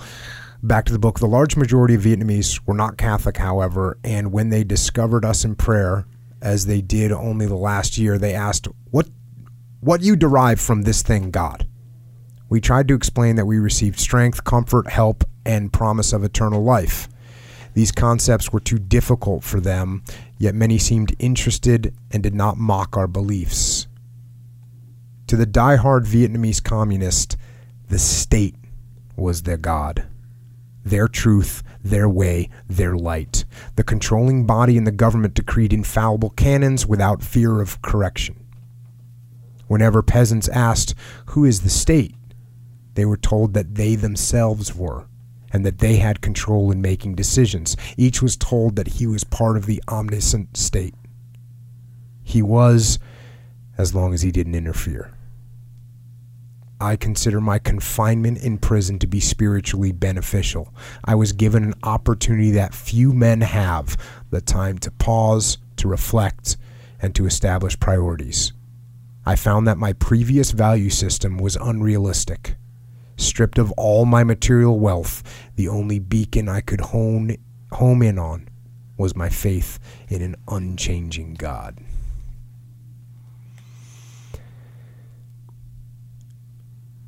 and you also went very deep on thoughts around patriotism. And here's your ta- talking about patriotism. Some POWs were super patriots, feeling the United States could do no wrong. A few felt that we had made a mistake and that it was time for us to get out. With most of the prisoners, I accepted the fact that we were not perfect but felt that we were fighting for a worthy cause and should persevere until the end. And this is something I've brought up on many occasions the fact of how hard we, when I fought in the war in Iraq, and we went through extreme measures to try and protect the civilian populace and the civilian infrastructure. And here's your comments on that. Back to the book. Great efforts were made to persevere the lives and property of civilians. Pilots were threatened with court martial if they failed to pinpoint accurate military targets even to the extent that they would jeopardize their own lives by swooping just above treetops to preserve a peasant hut 50 yards from a SAM radar scope. The Vietnamese, capitalizing on this, made targets especially difficult by placing their military equipment in the middle of peasant hamlets or next to schools. In fact, several anti aircraft artillery guns were stationed on hospital rooftops. And your your thoughts about the involvement here. The most powerful free nation in history could not idly watch the communist world gobble up and dissolve sovereign nations. We had to play the surgeon to excise the malignant disease of mind control. I don't condone war. I think there are few justifiable reasons for killing. In Vietnam, War was a last ditch effort of international diplomacy. It was difficult to justify my six years of imprisonment when politicians with expense paid trips to Paris should have solved the problems through negotiation. In this case, our negotiations were at the end of their rope. The communists didn't understand anything but the big hammer. When our B 52s shattered Hanoi's defenses with thousands of bombs, the Vietnamese realized we meant business. In this thought here, we faced east once a week and pledged our allegiance. We contrasted our Bill of Rights and the Constitution to the Communist Manifesto. Daily, we saw how Big Brother destroyed individuality. We compared our lot with that of the guards. While prisoners of war were behind bars, the Vietnamese were captives inside their own bamboo borders. We considered ourselves more fortunate than they. One day we would leave our cells. Powerful statement. And that's exactly the way we, we thought was that that they were the prisoners and we and we weren't. We were always we were always uh, of the belief that we would go home, and they had to stay there. You know, they had to, they had to, they had to stay in their prison, and we would eventually be released. And you were right. And during the week of 21 to 28 January 1973, for the first time, treatment was actually humane. The Vietnamese set up a volleyball net and allowed us to play or to exercise. They gave us books and magazines from home. We knew something was happening. So you guys started to sense that it was and you and you talk about this in the book. I didn't go into it much, but there was always some people that were uh, what'd you call them? The people that would look at the amount of food you got. Oh yes, and they would they would read the amount of rice you'd be given as to some f- foreseeing the future of how long you're going to be in there. What'd you call them in the book? Uh, we call them um, I like, forgot like fooditarians Yeah, or something exactly, like yeah. that. no, gastronomers. gastronomers. That's right. That's what it was. Yeah. Gastronomers, yeah. Anyone that said, "Oh, they gave us more rice. We must be getting ready to be released." Right. And you hear that feeling. Uh, It sounds like, you know, once a year, once once every eighteen months. Oh yeah. saying, oh yeah, here it yeah, is. no. We're out. Oh yeah. almost no, done. uh, uh, well, of course, it depended on the person, but some of the guys were so optimistic, and uh, and I was an optimist. Uh, you know, I I would think uh, you know home. In fact, when I was first shot down.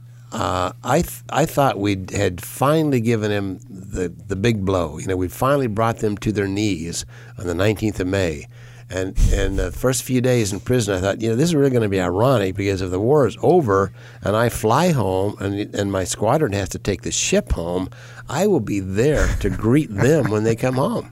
I mean, That's that- a seriously positive attitude right there. That is optimism. Those poor guys have to ride the ship back. I'm gonna be home before them. Oh man, that's like I was. I've said this before on the podcast. I always, when I'm in in a commercial aircraft flying, Mm-hmm. I always think if this thing blows up in the sky, I'm gonna live. I'm gonna be that guy. I'm you know, of course, I'm not gonna get killed. Sure. everyone else is gonna die, not me. uh, and so finally, here we go. Back to the book. The camp commander once again called our group together, about 180 of us old timers. It was the first time that all prisoners in the camp were gathered in one place. We lined up by buildings in military formation and were called to attention by our acting wing commander, Lieutenant Colonel Norm Gaddis. Although Vietnamese officials did not recognize our rank structure, they said nothing. The camp commander read an announcement, and the interpreter read the translation. It had been a long time since I'd heard English worded so professionally. When he finished and told us we could go, our wing commander again called us to attention and dismissed us. With bowed heads, with heads bowed, we walked quietly back to our rooms. We were stunned. Some had waited for these words for over eight and one half years. The war was over. We were going home.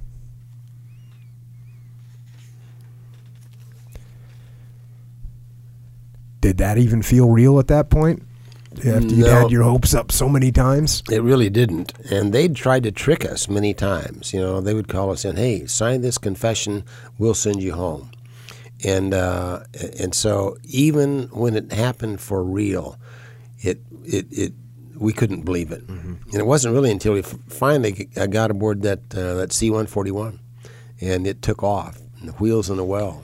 and and when y- there was a little uh, a little bit of a administrative situation when it came time because you guys had all knew that you were going to follow the order that you were capped the, the the sick and injured were going to go first then the enlisted guys were going to go and then order of capture Exactly. And that was part of the plums. Right. Okay. That, that was that was part of all of the rules that had that that we were abiding by, and so uh, we were in.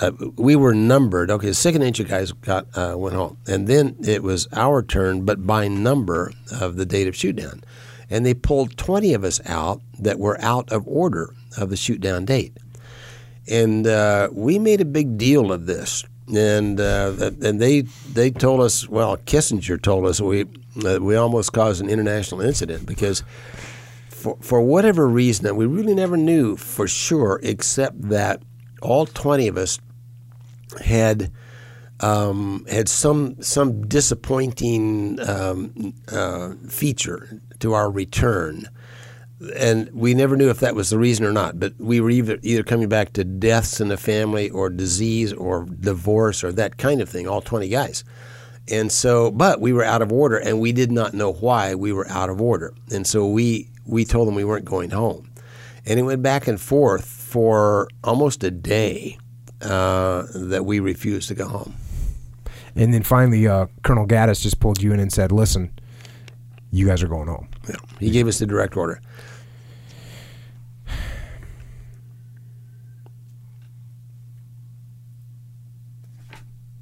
And then you get to the airport.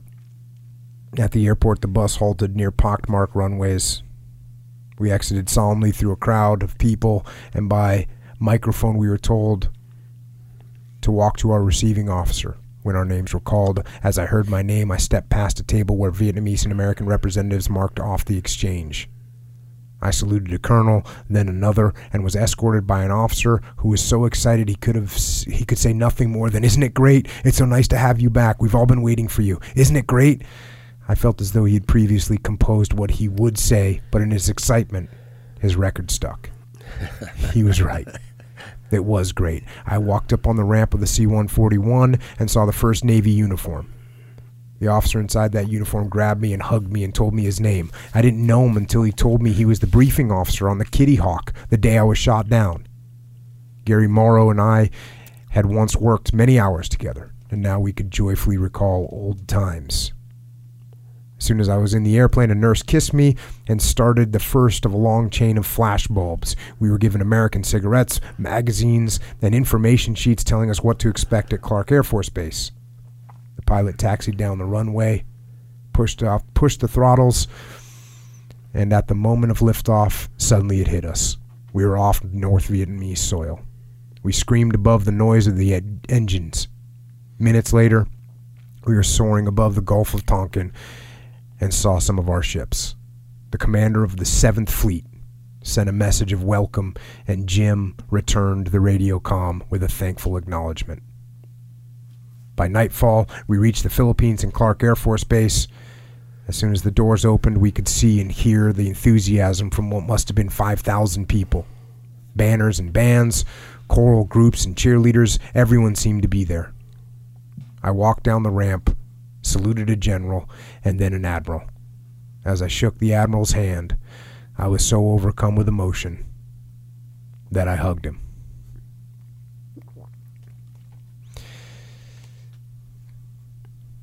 So you hugged the admiral. That was embarrassing.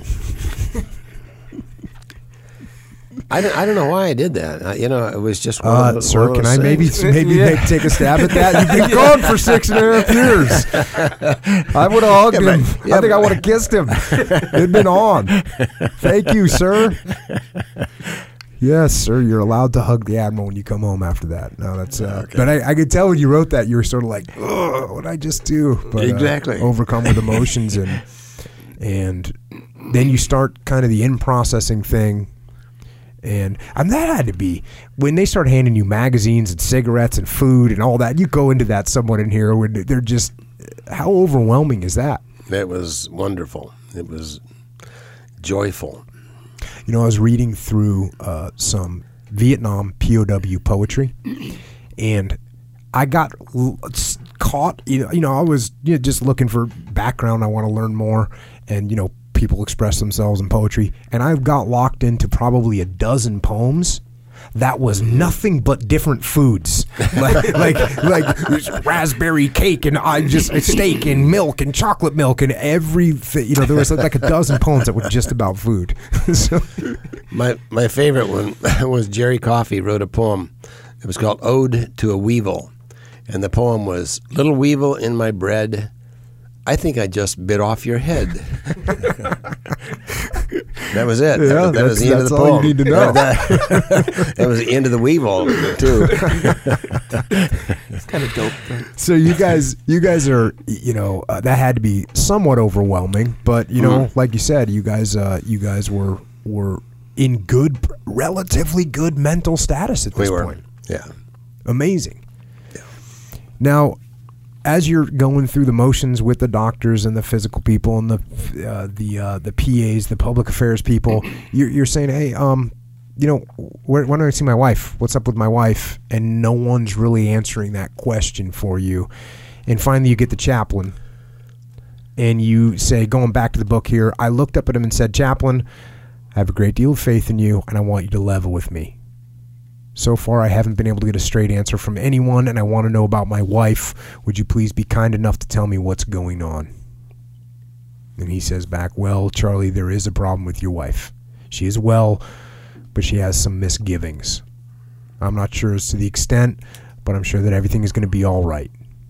She's written me a letter, but I didn't want to open it. I felt that you should. And you get the letter, and it's nothing crystal clear, but the message is clear enough that, you know, she's not wanting to stay married to you anymore.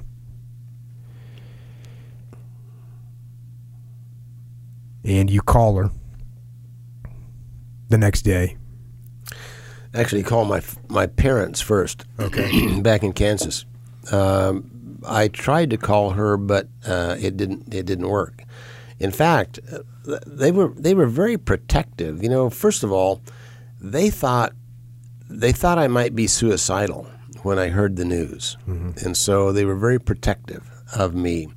And I uh, they wouldn't they wouldn't let me call home. Um, even the chaplain and the psychiatrist and psychologist wouldn't let me call home E- home, even to your parents? even to my parents. Yeah, they, they had this plan of, of how they were going to explain this to me, I guess, but they wouldn't let me call. I finally found a social worker in the hospital. You know, hey, I want to. I want to. You got a telephone around here? And so I, I found a phone, and I and I called my parents back in Kansas, and uh, and they're the ones that actually told me. I'll never forget my mom's words. She said, "Son, I'd give ten year, years of my life if I didn't have to tell you this, but she's engaged to be married to another man. She's she's filed for divorce, and the judge wouldn't give her a divorce.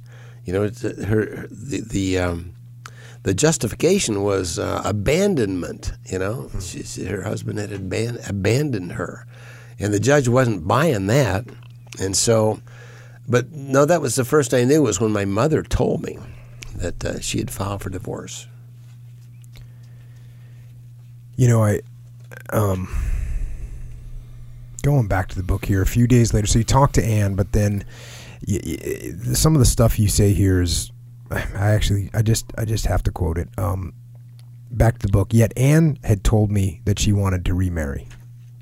I would not become an obstacle to her happiness. I called her parents and they seemed quite unsettled about Anne's decision. A few days later, I called Anne again and she complained that many members in the news media had been harassing her. She said she had often been misquoted and was the victim of character assassination. I then talked personally to some of the newspapermen and told them that I did not want her to be maligned in any way. In fact, I wanted them to say nothing at all about my wife. For the most part, they were receptive to my wishes. I gave them a quote which they could use if they felt they had to. The divorce is regrettable, is is a regrettable but inevitable drifting apart after so many years. By this time, my hope for reconciliation was dead. I was determined to take it on the chin and roll with the punches.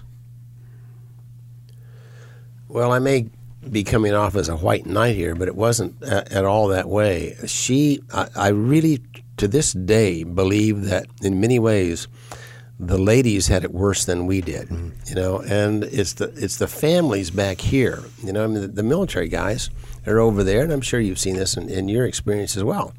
Is that we we believe in what we're doing. We're dedicated. We're focused. You know, we're over there having a high old time. The families back here don't have that, and especially my wife didn't know if, if I was alive or dead from one day to the next. She went through the same years, 24 to 30, that I did. She was supposed to be faithful to me, and she was supposed to, you know, believe that I'd coming home, not knowing if I'd ever come home, and if I did, would I still want to be married, or would I be a basket case and a burden to her the rest of her life? And the the, the other part of this, which was which I, I, I didn't know at the time, of course, but she lost her support group. You know, they had a big wives club, the, the squadron pilots. All of our wives got together, and they would take pictures and send us cookies and make tapes and all these things. And it was a very close knit group, the, the, the wives of the pilots. Well, when I was shot down, or when anybody was killed or captured, that wife was sort of summarily shunned by the rest of the group. Not- Not, officially, but just because they didn't, you know, they, they didn't want to, um, they didn't know what to say, and they didn't want to be associated with somebody who had that problem. They didn't want, they didn't want that to affect their life. So she lost her support group. She. Uh, she went back to Kansas, went back to school there. And then when she fell in love with this other guy, she lost what support group she had at, at home because her parents were upset. My parents were upset. I have a brother 10 years younger than I am that, that looks a lot like me.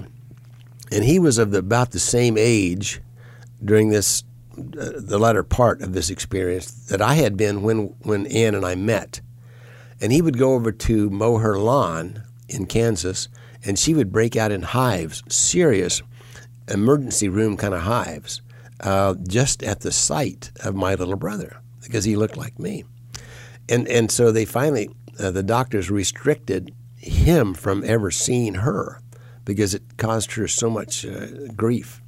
So it was tough on the ladies, any way you look at it. And and I saw that and I felt that and I felt like I needed to do whatever uh, was necessary to give her a little peace.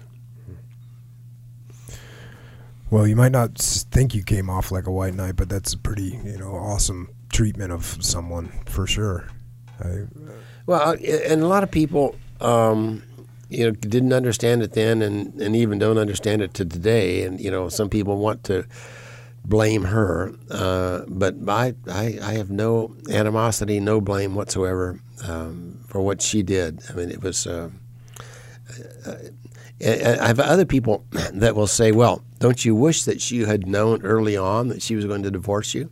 No way. Yeah, I'd say no to that her, one. No, her, her, the thoughts of her kept me alive. You know, that was, I mean, that was my purpose was to go back and be with her. The fact that it didn't happen, of course, is somewhat incidental. But the six years I was there, it was certainly a positive for me to think about her. And uh, you you wrap up the book with um, a chapter called Reflections, which is just phenomenal. And you, you know, looking back at kind of what you learned there, and I'm going to hit some of the some of the parts of it because there's so much that everybody can can learn from this. Going here to the book, our closed society subsisted. We ate, slept, breathed. We laughed and we cried. We were frustrated and we were gratified. We were embarrassed and we were proud. Slowly, almost imperceptibly, particular patterns of behavior edged into our daily activities and came until they became folkways. There was nothing unusual about a man pacing the floor for hours like a caged tiger. No one no notice was given to the man lifting his soup bowl and licking it spotless. There was no stigma in baring our souls to one another. We had our own mores and sense of propriety. Our microcosm was a petri dish containing its own strains and culture. Although we had not been hand picked, we were, for the most part, out of the same mold that of the professional officer and pilot. We were unique prisoners who acted differently from those of Korea or World War II. We had been exposed to a different selection process and a new era of lifestyles. Gathered together in a dubious fraternity of Hanoi skydivers, we were a group of cocky individuals. We knew we were the best. Stripped of personal possessions, of million dollar airplanes, of rank and prestige, we suddenly found ourselves at the bottom of a dark pit. We could no longer look outward. Our only alternative was to make the best of what we had. And when you have so little, and for you guys to take that attitude, then there's so many people, you know, and I hear from people all over the world that will reach out to me and talk about the situation that they're in, a bad situation and a negative situation, and and you know, it's hearing from people like you that makes everyone realize I need to make the best of what I have. You know, I need to make the best of the situation I'm in because if you guys could do it, anyone could do it. You know, it, uh, again, you know, this sounds like grand high level philosophy, but it, it was it was almost a survival technique. You know, it was almost, hey, this is the way that we can make it through this. Is uh, is believing in in the future and believing in ourselves. And I look back on that six years, and it was probably the most important six years of my life because because I came through this silly experience with um, with this kind of this kind of discipline in, this kind of thought process. That hey, uh, it's not the hand you're dealt; it's the way you play the hand you're dealt. And you may not have four aces this, this round. You know, you may, you may have trash.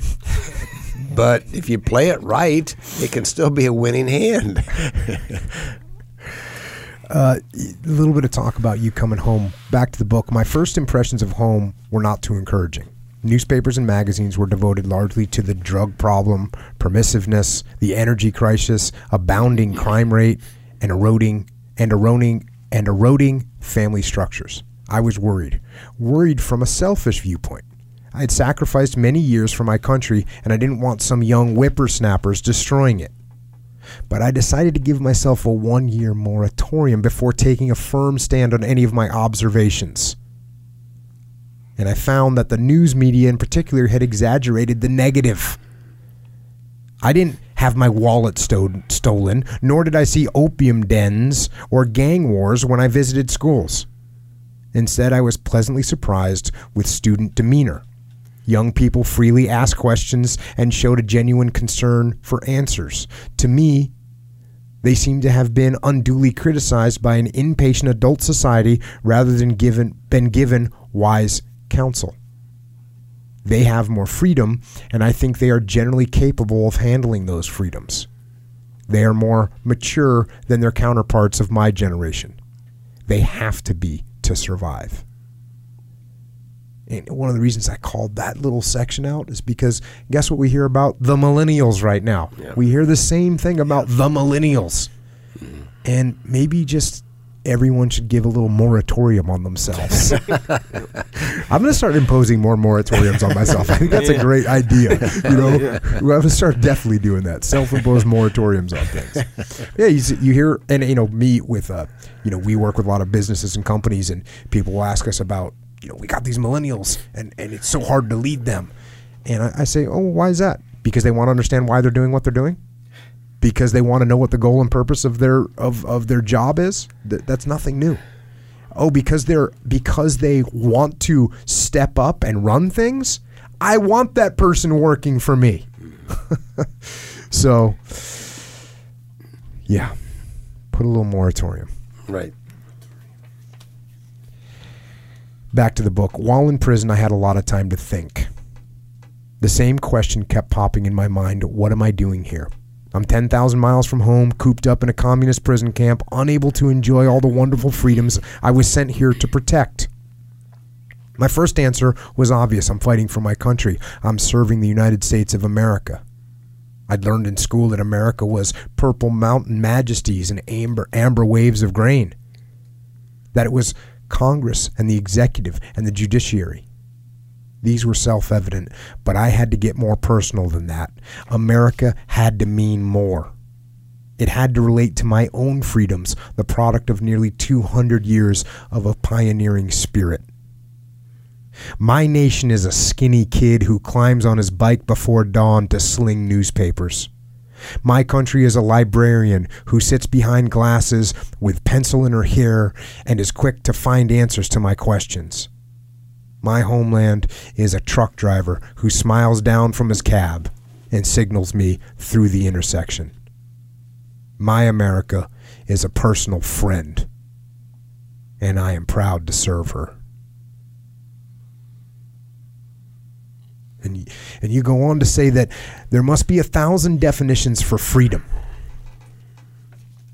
Mine is simple freedom is the ability to walk through the door. It's not the act of walking through, that's proof of freedom.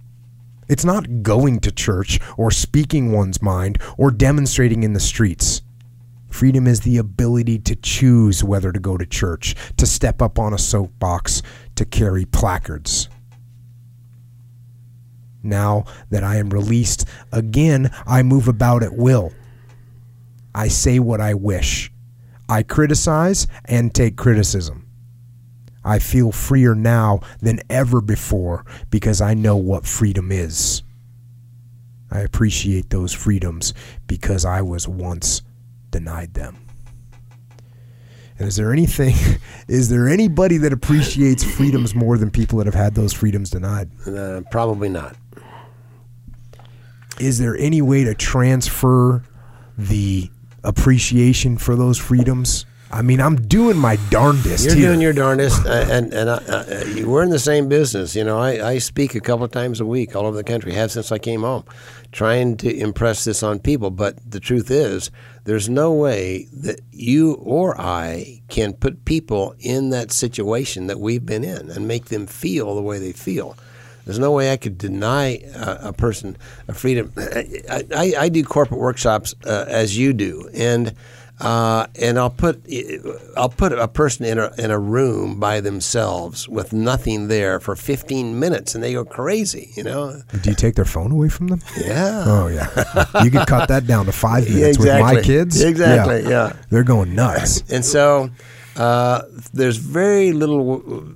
uh, Well, I should say it this way: it, it's difficult to make that transfer, to make a person appreciate freedom when they've never lost theirs. And all I can do is tell the story. Yeah. And I appreciate your helping me tell the story. Um, I'm trying over here. I'm gonna, you know, occasionally I just have to go the, a little bit of the distance on some stuff that I have to read in here. And this is one of those situations to, to, to wrap up because I think this is just uh, such an important message for me, for everybody. Back to the book. I'm often asked, How did you do it, Commander? How could you take six years of filth, brutality, and loneliness? I could have never done it. My answer is, of course you could. As a matter of fact, you rub elbows each day with people who have done it. We weren't the only prisoners. Millions of Americans have experienced the manacles of the body or shackles of the mind. They've been bound by unfortunate external circumstances automobile accidents, disease, natural disaster, paralyzing grief from the loss of a loved one. They have suffered deprivation and humiliation. Once a victim of misfortune, many become too insecure to open doors. Instead, they allow themselves to wallow in despair. They become alcoholics, drug addicts, unfaithful wives or husbands, unruly children. Inability to face personal responsibility is often hidden in seemingly innocent pastimes golf, poker, television, sleep. These diversions spawn intense feeling of guilt and worthlessness. And some victims ultimately isolate themselves and become despondent. A few commit suicide. I had ample opportunity to damn society and curse my fate. But what good would that have done? To be sure, the Vietnamese would not have released me simply because I felt sorry for myself. On the contrary, they used every available means to make that happen. A despondent prisoner was a prime candidate for communist indoctrination. My secret for enduring six years of hell is really not a secret at all. First and foremost, I had faith in God, knowing that His will would be done. I never doubted that I could persevere. I simply trusted God's promise to answer my prayers. I also loved my country, its people, and its freedoms. I realized that because of the human element, mistakes could be made. But in growing up, I had discerned that most of the people in this great land are honorable, honorable and compassionate. Second, I had self discipline. It would have been easier to avoid tor- torture by succumbing to North Vietnamese interrogation. It would have been easier to assume helplessness by blaming an evil world. I could have rationalized myself into mental and physical paralysis. However, strict self obedience gave me the ability to persevere. Finally, I had pride. I was proud to know an omnipotent God. I was proud of my country and its heritage. I was proud of my family. I was proud of myself. Faith, discipline, pride. Each of these nurtured the others. Combined, they allowed me to endure. I have joined the ranks of millions of Americans who have applied heroic principles in overcoming hardships. Every day, a disabled veteran steps away from his wheelchair. Every day, a life is resumed after a death in the family. Friendships erase loneliness. Addicts throw away the crutch of alcohol or drugs or obsessions. Every day, someone discovers how to love life, no matter what the obstacle. Every day, someone sees the light at the end of the tunnel. These ordinary Americans are not held in esteem as heroes, yet they have suffered grave misfortune and have recovered, just as I. So you see, I'm no hero.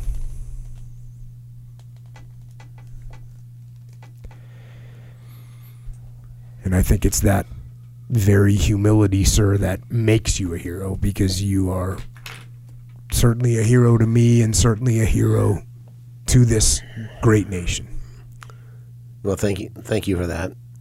and I um, throw those b- bouquets right back at you. You're one of my heroes. I don't accept, sir. Not at all.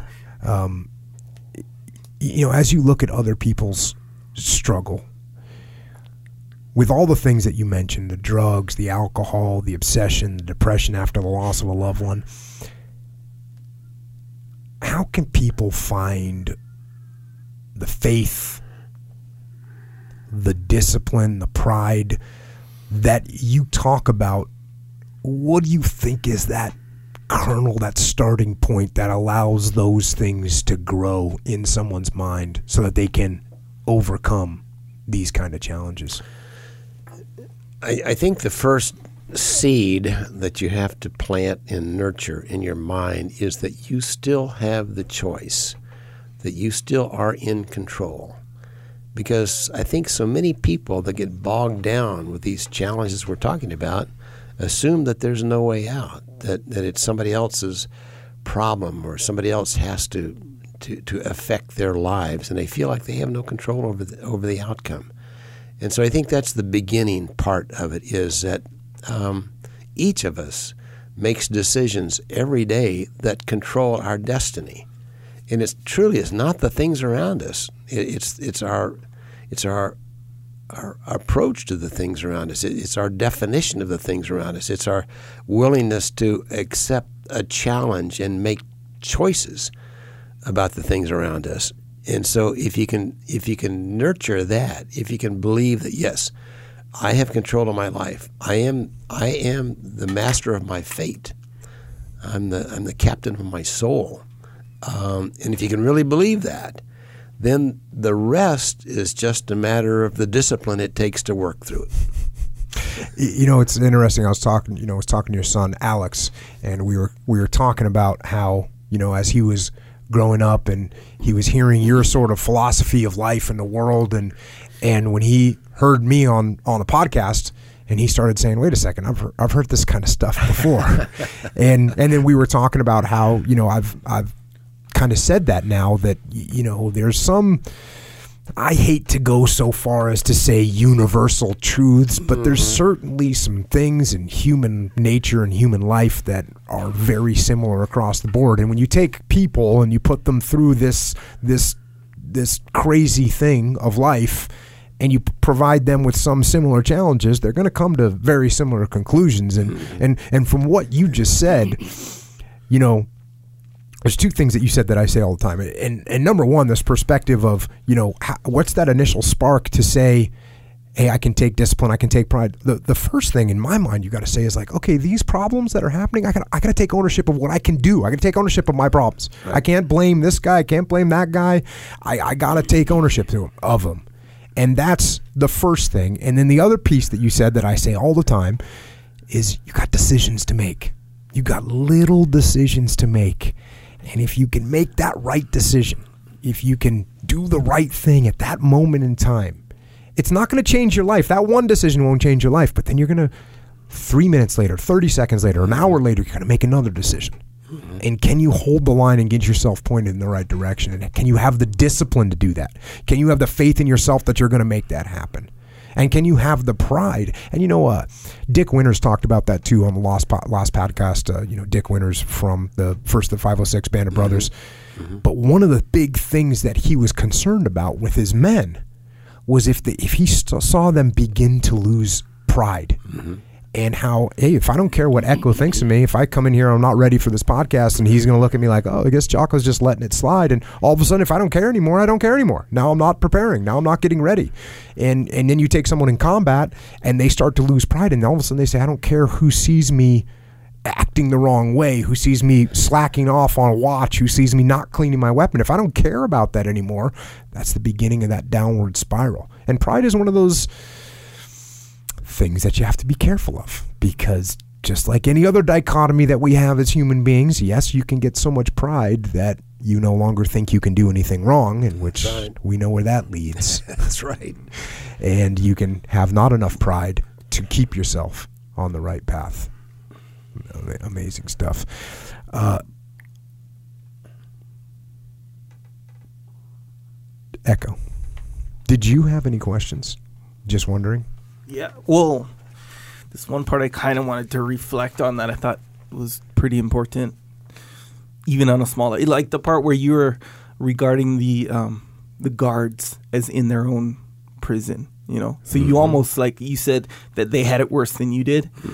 So eh, this one time, my wife told me this story where she was in the checkout line. You know, in the, in the store. You got it. a lot of stuff happens in the checkout line. A lot of things happen with the grocery store. yeah, with the, yeah. with the Charles. a lot of lessons, a lot of lessons. So she was she found herself in the express line, but she had more than the fifteen items, you know. And the guy behind her started. He was tripping the whole time though.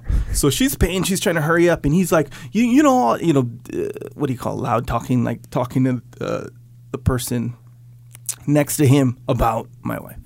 So after the whole ordeal, it was kind of like a scene, you know. So my wife afterwards was like, "Oh, I, I hope you have a nice day," you know, like I, you know, she left. Wait, so, did she say it earnestly? Yeah. because that didn't sound real earnest the way you just said yeah, it. well, and I don't. I I know don't your know. wife good I enough know. to think that she probably. yeah, she was probably salty for sure. But at the end of the day, it's kind of like, "Hey, I hope you have a nice day." And she, so she told me that story, and she was like, "But you know what? A big part of me was like, he has to go home." With himself, you know, and I get to come home and be cool and have all my, gro- you know, all this stuff. And I was like, "Dang, that's a good way to look at it." Because he has to go home. He's probably pissed Yeah. for the day, and you know, She gets to go home with 17 grocery items too. After blazing through the yeah, checkout blazing, line. blazing right through. It's true. Um, oh yeah, one question. You know when you got arrested when you bought that scooter, right? The Cushman. Yeah, He's yeah. been thinking about this for three Well, hours. right I've been in this experience because you get the scooter right, you pack your friend, Yep, right, yep, and then the yep, cops say yep, stop you. That happened to us all the time. But why did they arrest you though? Is I mean, is it like, hey, you guys can't do that? You're going to jail. Uh, well, it was rather unusual, I think, for these these You know what I mean? cops to see these two little guys. Yeah. You know, we were uh, 13 and 14 years old, and we weren't Yeah. very big uh, to begin with, and the, the motor scooter was bigger than we were, and it's in the middle of the night, and we're, we're I, I I think they they felt. Uh, they felt like there was something suspicious yeah, going yeah, on you there. took it. You stole it. Well, uh, all right, Echo. What, sir? Do you have anything else on that? On that right there? No. Okay. Uh, no, no, no, no further details on the scooter rides. No, no. We got that cleared yeah, up. We'll, Right. drop, we'll, we'll drop that. Cushman. Echo. yes. Um, You know, do you think that you could maybe tell us how to support the podcast? If You Sure, want to? of course, of course I can. That's what I'm here for. One of the many reasons. So, um, if you want to support this podcast, many ways. First way, you can support yourself. I, I said it before. I'm going to say it again. Onnit, supplements. Right? If you're doing physical stuff, supplements that gets you through. I'm not going to spend too much time on it. I want to. I won't. I'm going to recommend the krill oil and the Strongbone. That's it. See now, just sir, I'm not letting this annoy me. I'm just gonna. I'm just like okay with it. It's my problem. If I don't want to listen to him talk, that's my problem. He has the right to speak for long, you know, hours about you know this stuff. But so we're here- let him do it. here's the thing: the part, like, let's say you were to get annoyed. The only reason you'd be annoyed, get annoyed, is because you know this stuff. Oh, that's Some people right. they don't know. There's all those people. Out Or there maybe that they wanna hear it again. on your every word. Yeah. but the good thing about Onnit, you know, that's a good stuff because supplements can be kind of junk sometimes. But this one, hundred percent, these this is the good stuff, and there's stuff for everything in life, everything. We only talk about the krill oil, some other stuff, but you go on there, protein, wellness, even like digestive, everything they got on there. Onnit.com. That's where you get it. If you want ten percent off, onnit.com slash Jocko. Another way before you do your Amazon shopping, click through jockopodcast.com to do your Amazon shopping, and then uh, you know do your shopping as uh, as normal. It's a good way to support small action, big reaction. Takes what three seconds, something like that. Mm-hmm. Maybe four. I don't know. Either way, do that. That's a good way. Also, subscribe to the podcast if you haven't already. That's iTunes, Stitcher, Google Play, and other podcasting platforms. Subscribe on YouTube. I put some excerpts on there. Mm-hmm. I watched some that more. last one. That was a It good pretty one. good one. Twelve Yeah. minutes is, is your just so you know you're getting outside the I'm- boundaries I'm pushing of, it in- of an excerpt. Man, I'm listening to it. I'm like, We don't yeah, want it could two-hour end excerpts, it by right the there. way. But I'm like, oh wait, wait, that kind of helped it. You know, What was the it's title of that one? Uh, uh, what was it? It's a good one. It's twelve minutes long. Emotion. Oh, hangry, getting hangry. Oh, getting you know? a, controlling your stifling your emotions. Your emotions I when need be. stifle your emotions. Yeah, Yes, that's exactly right. When it's level two or lower on the Richter, Richter scale. scale. of emotions, you can't behave your, your emotions. Your behavior can't be based on emotion. Anyway, look at that little excerpt. Uh, put more on So what do you subscribe to? Jocko podcast YouTube. Subs- subscribe to that. That's what you Yeah, subscribe to. Okay. yeah, you know the Jocko So it's like a channel. YouTube channel. channel. it's like just like a channel. It's a YouTube Big channel. Anyone who knows about YouTube's gonna know this. I think I know a little bit about 99%. YouTube, but I didn't quite put all that together. it's all good, bro. I think you're already subscribed. You get the notification. No, You're all I am good. subscribed. You're all good. You're all good. Hundred percent. Um, also, Jocko has a store. It's called Jocko Store. JockoStore.com. There's some good stuff on there. T-shirts. If you like T-shirts, we wear T-shirts, right? I know I do. some women's stuff on there. Shirts, patches, rash guards, hoodies. New rash guard out. Oh, Maybe. Maybe, maybe not. You got to look, jockostore.com. Get some good stuff. Uh, we got some kids stuff too in there. yeah, that's right. You're you're wearing one of those. Some Warrior Some Kid Warrior stuff. Kid stuff. If That's you're right. on YouTube, uh, A bunch of people it. were hitting me up for Warrior Kid T-shirts, and and then immediately people said we want them for adults too. So we made Sure. some for kids, but then adults said we want them. So Yeah. now we got Warrior Kids. Because can you be a 45 year old Warrior Kid? I think I am. Sure. Yes, I sir. think I'm in the game You as a can. Warrior Kid. Yeah, and if you didn't, I mean, you're gonna obviously talk about the Warrior Kid, wear the Warrior Kid book, but man, when you read that book, you're like, dang, I wish I would have read this. Whether it be when I'm a kid, I wish I would have read it one day before I read it that day. It's like that's how much you wish you would have known all this stuff because it's Yeah. real basic, but Yeah. it's so deep, man. Uncle Jake's got some info layers, for everybody. man, layers upon layers. Yeah. There's yeah. people now identifying layers on Twitter, by the way, which is a pretty. There's been some really good identification of layers. There's some layers in that book. Oh, yeah, They're going to get deeper too. Yeah, man, it's good. So yeah. Anyway, yeah, back to the store, jockostore.com. You can see what's on there. This is cool stuff. And if you want to support, get something. You know. Also, psychological warfare. If you don't know what that is, which I know you already do, but in the small event that you don't, it is an album on iTunes With tracks. and Amazon Music with tracks, not music tracks, spoken word tracks. Technically, that's what it's called. Yes, spoken is. word. Number one, by the way. Yeah. Still Still, number one since day of release.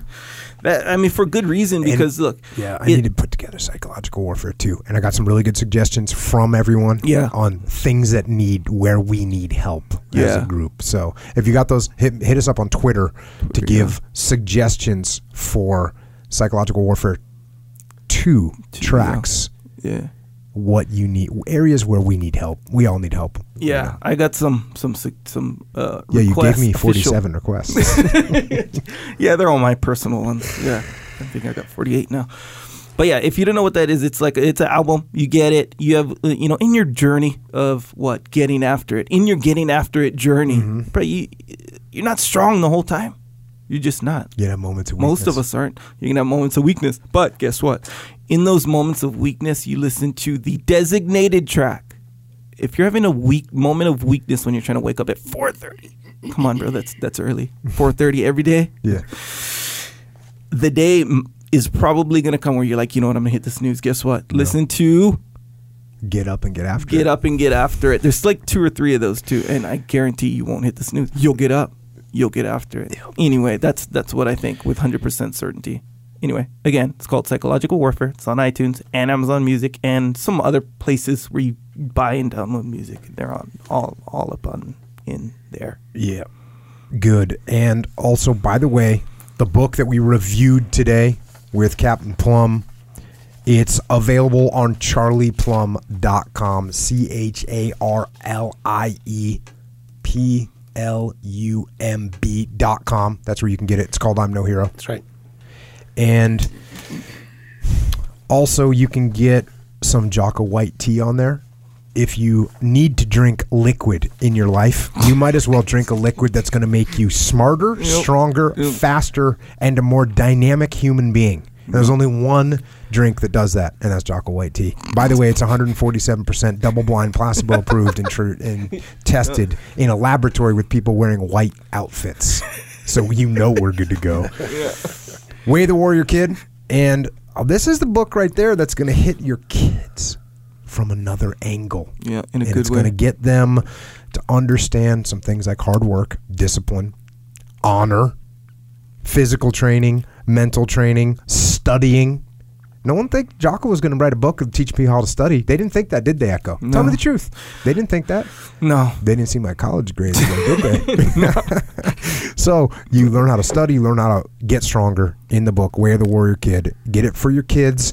And you know what? You're going to read it first, and then you're going to get a copy for yourself. Way of the Warrior Kid. Get that. Can I say something Yeah, about you one can say small something. part? Yeah, sure. We have another four hours of, of space on the recorder, so let's do it. There's a part when he sees small progress.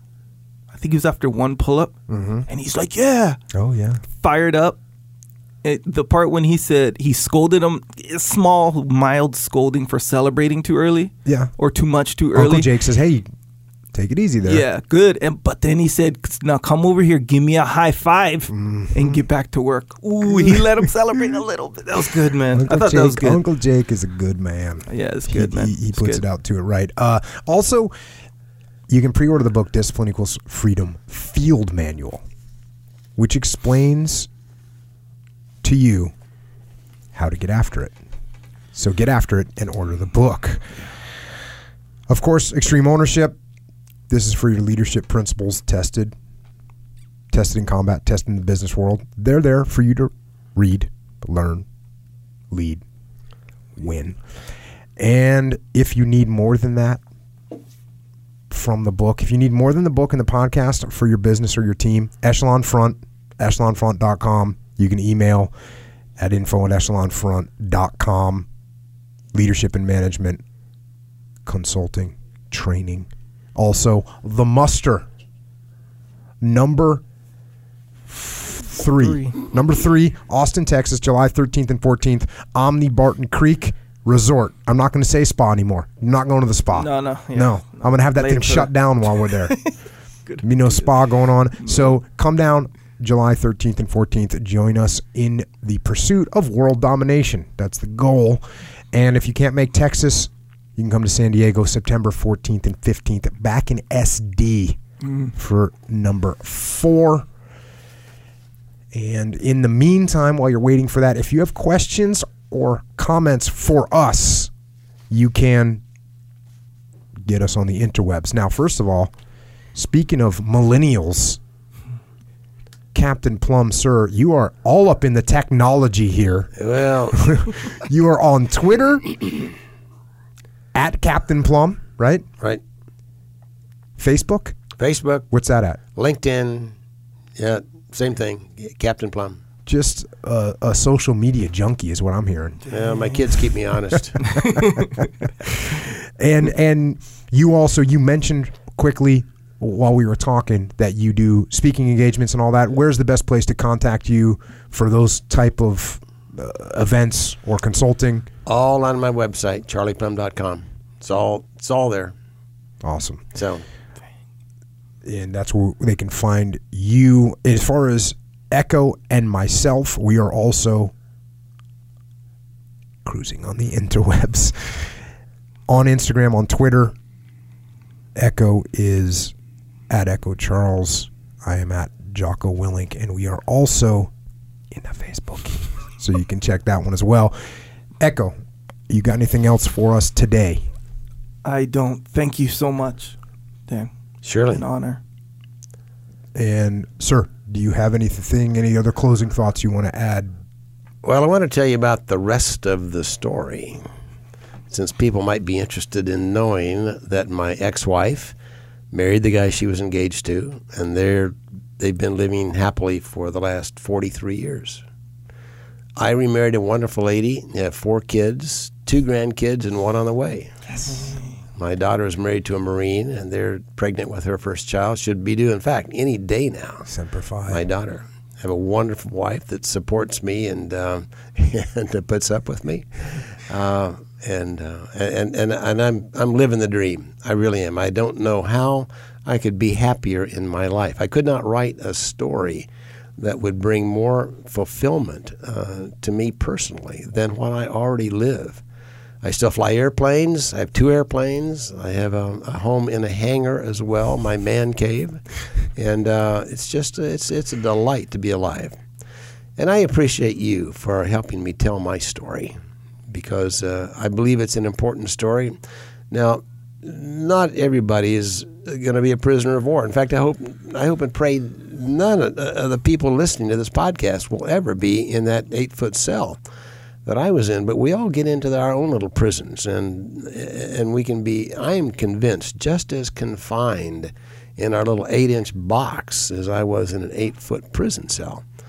And so if if those challenges are the same, then the solution is the same. Uh, the solution to the prisons that we find ourselves in. You know, the self discipline that it takes, the believing that yes, I am in control of, of my my own life. I, I, am a captain of my soul, and uh, and that I do and I, I, do make a difference. So you put all those things together, and um, and you you can in fact live the life with the hand that you're dealt.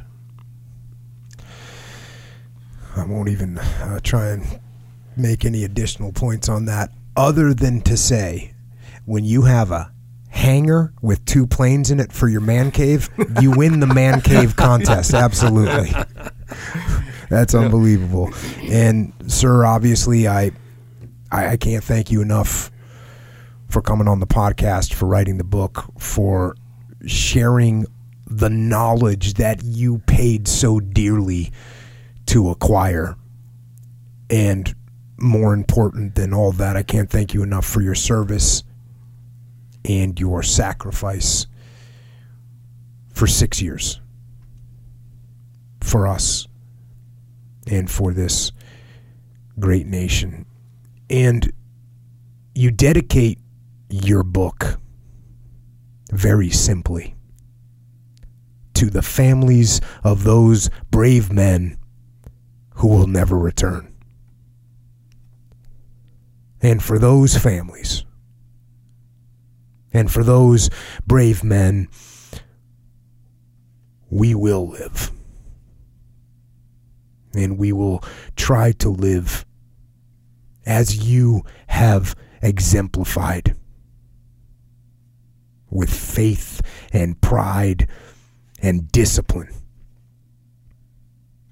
to overcome whatever hardships we might face and whatever obstacles might be in our path. And through those adversities, discover every day how to love this life. So until next time.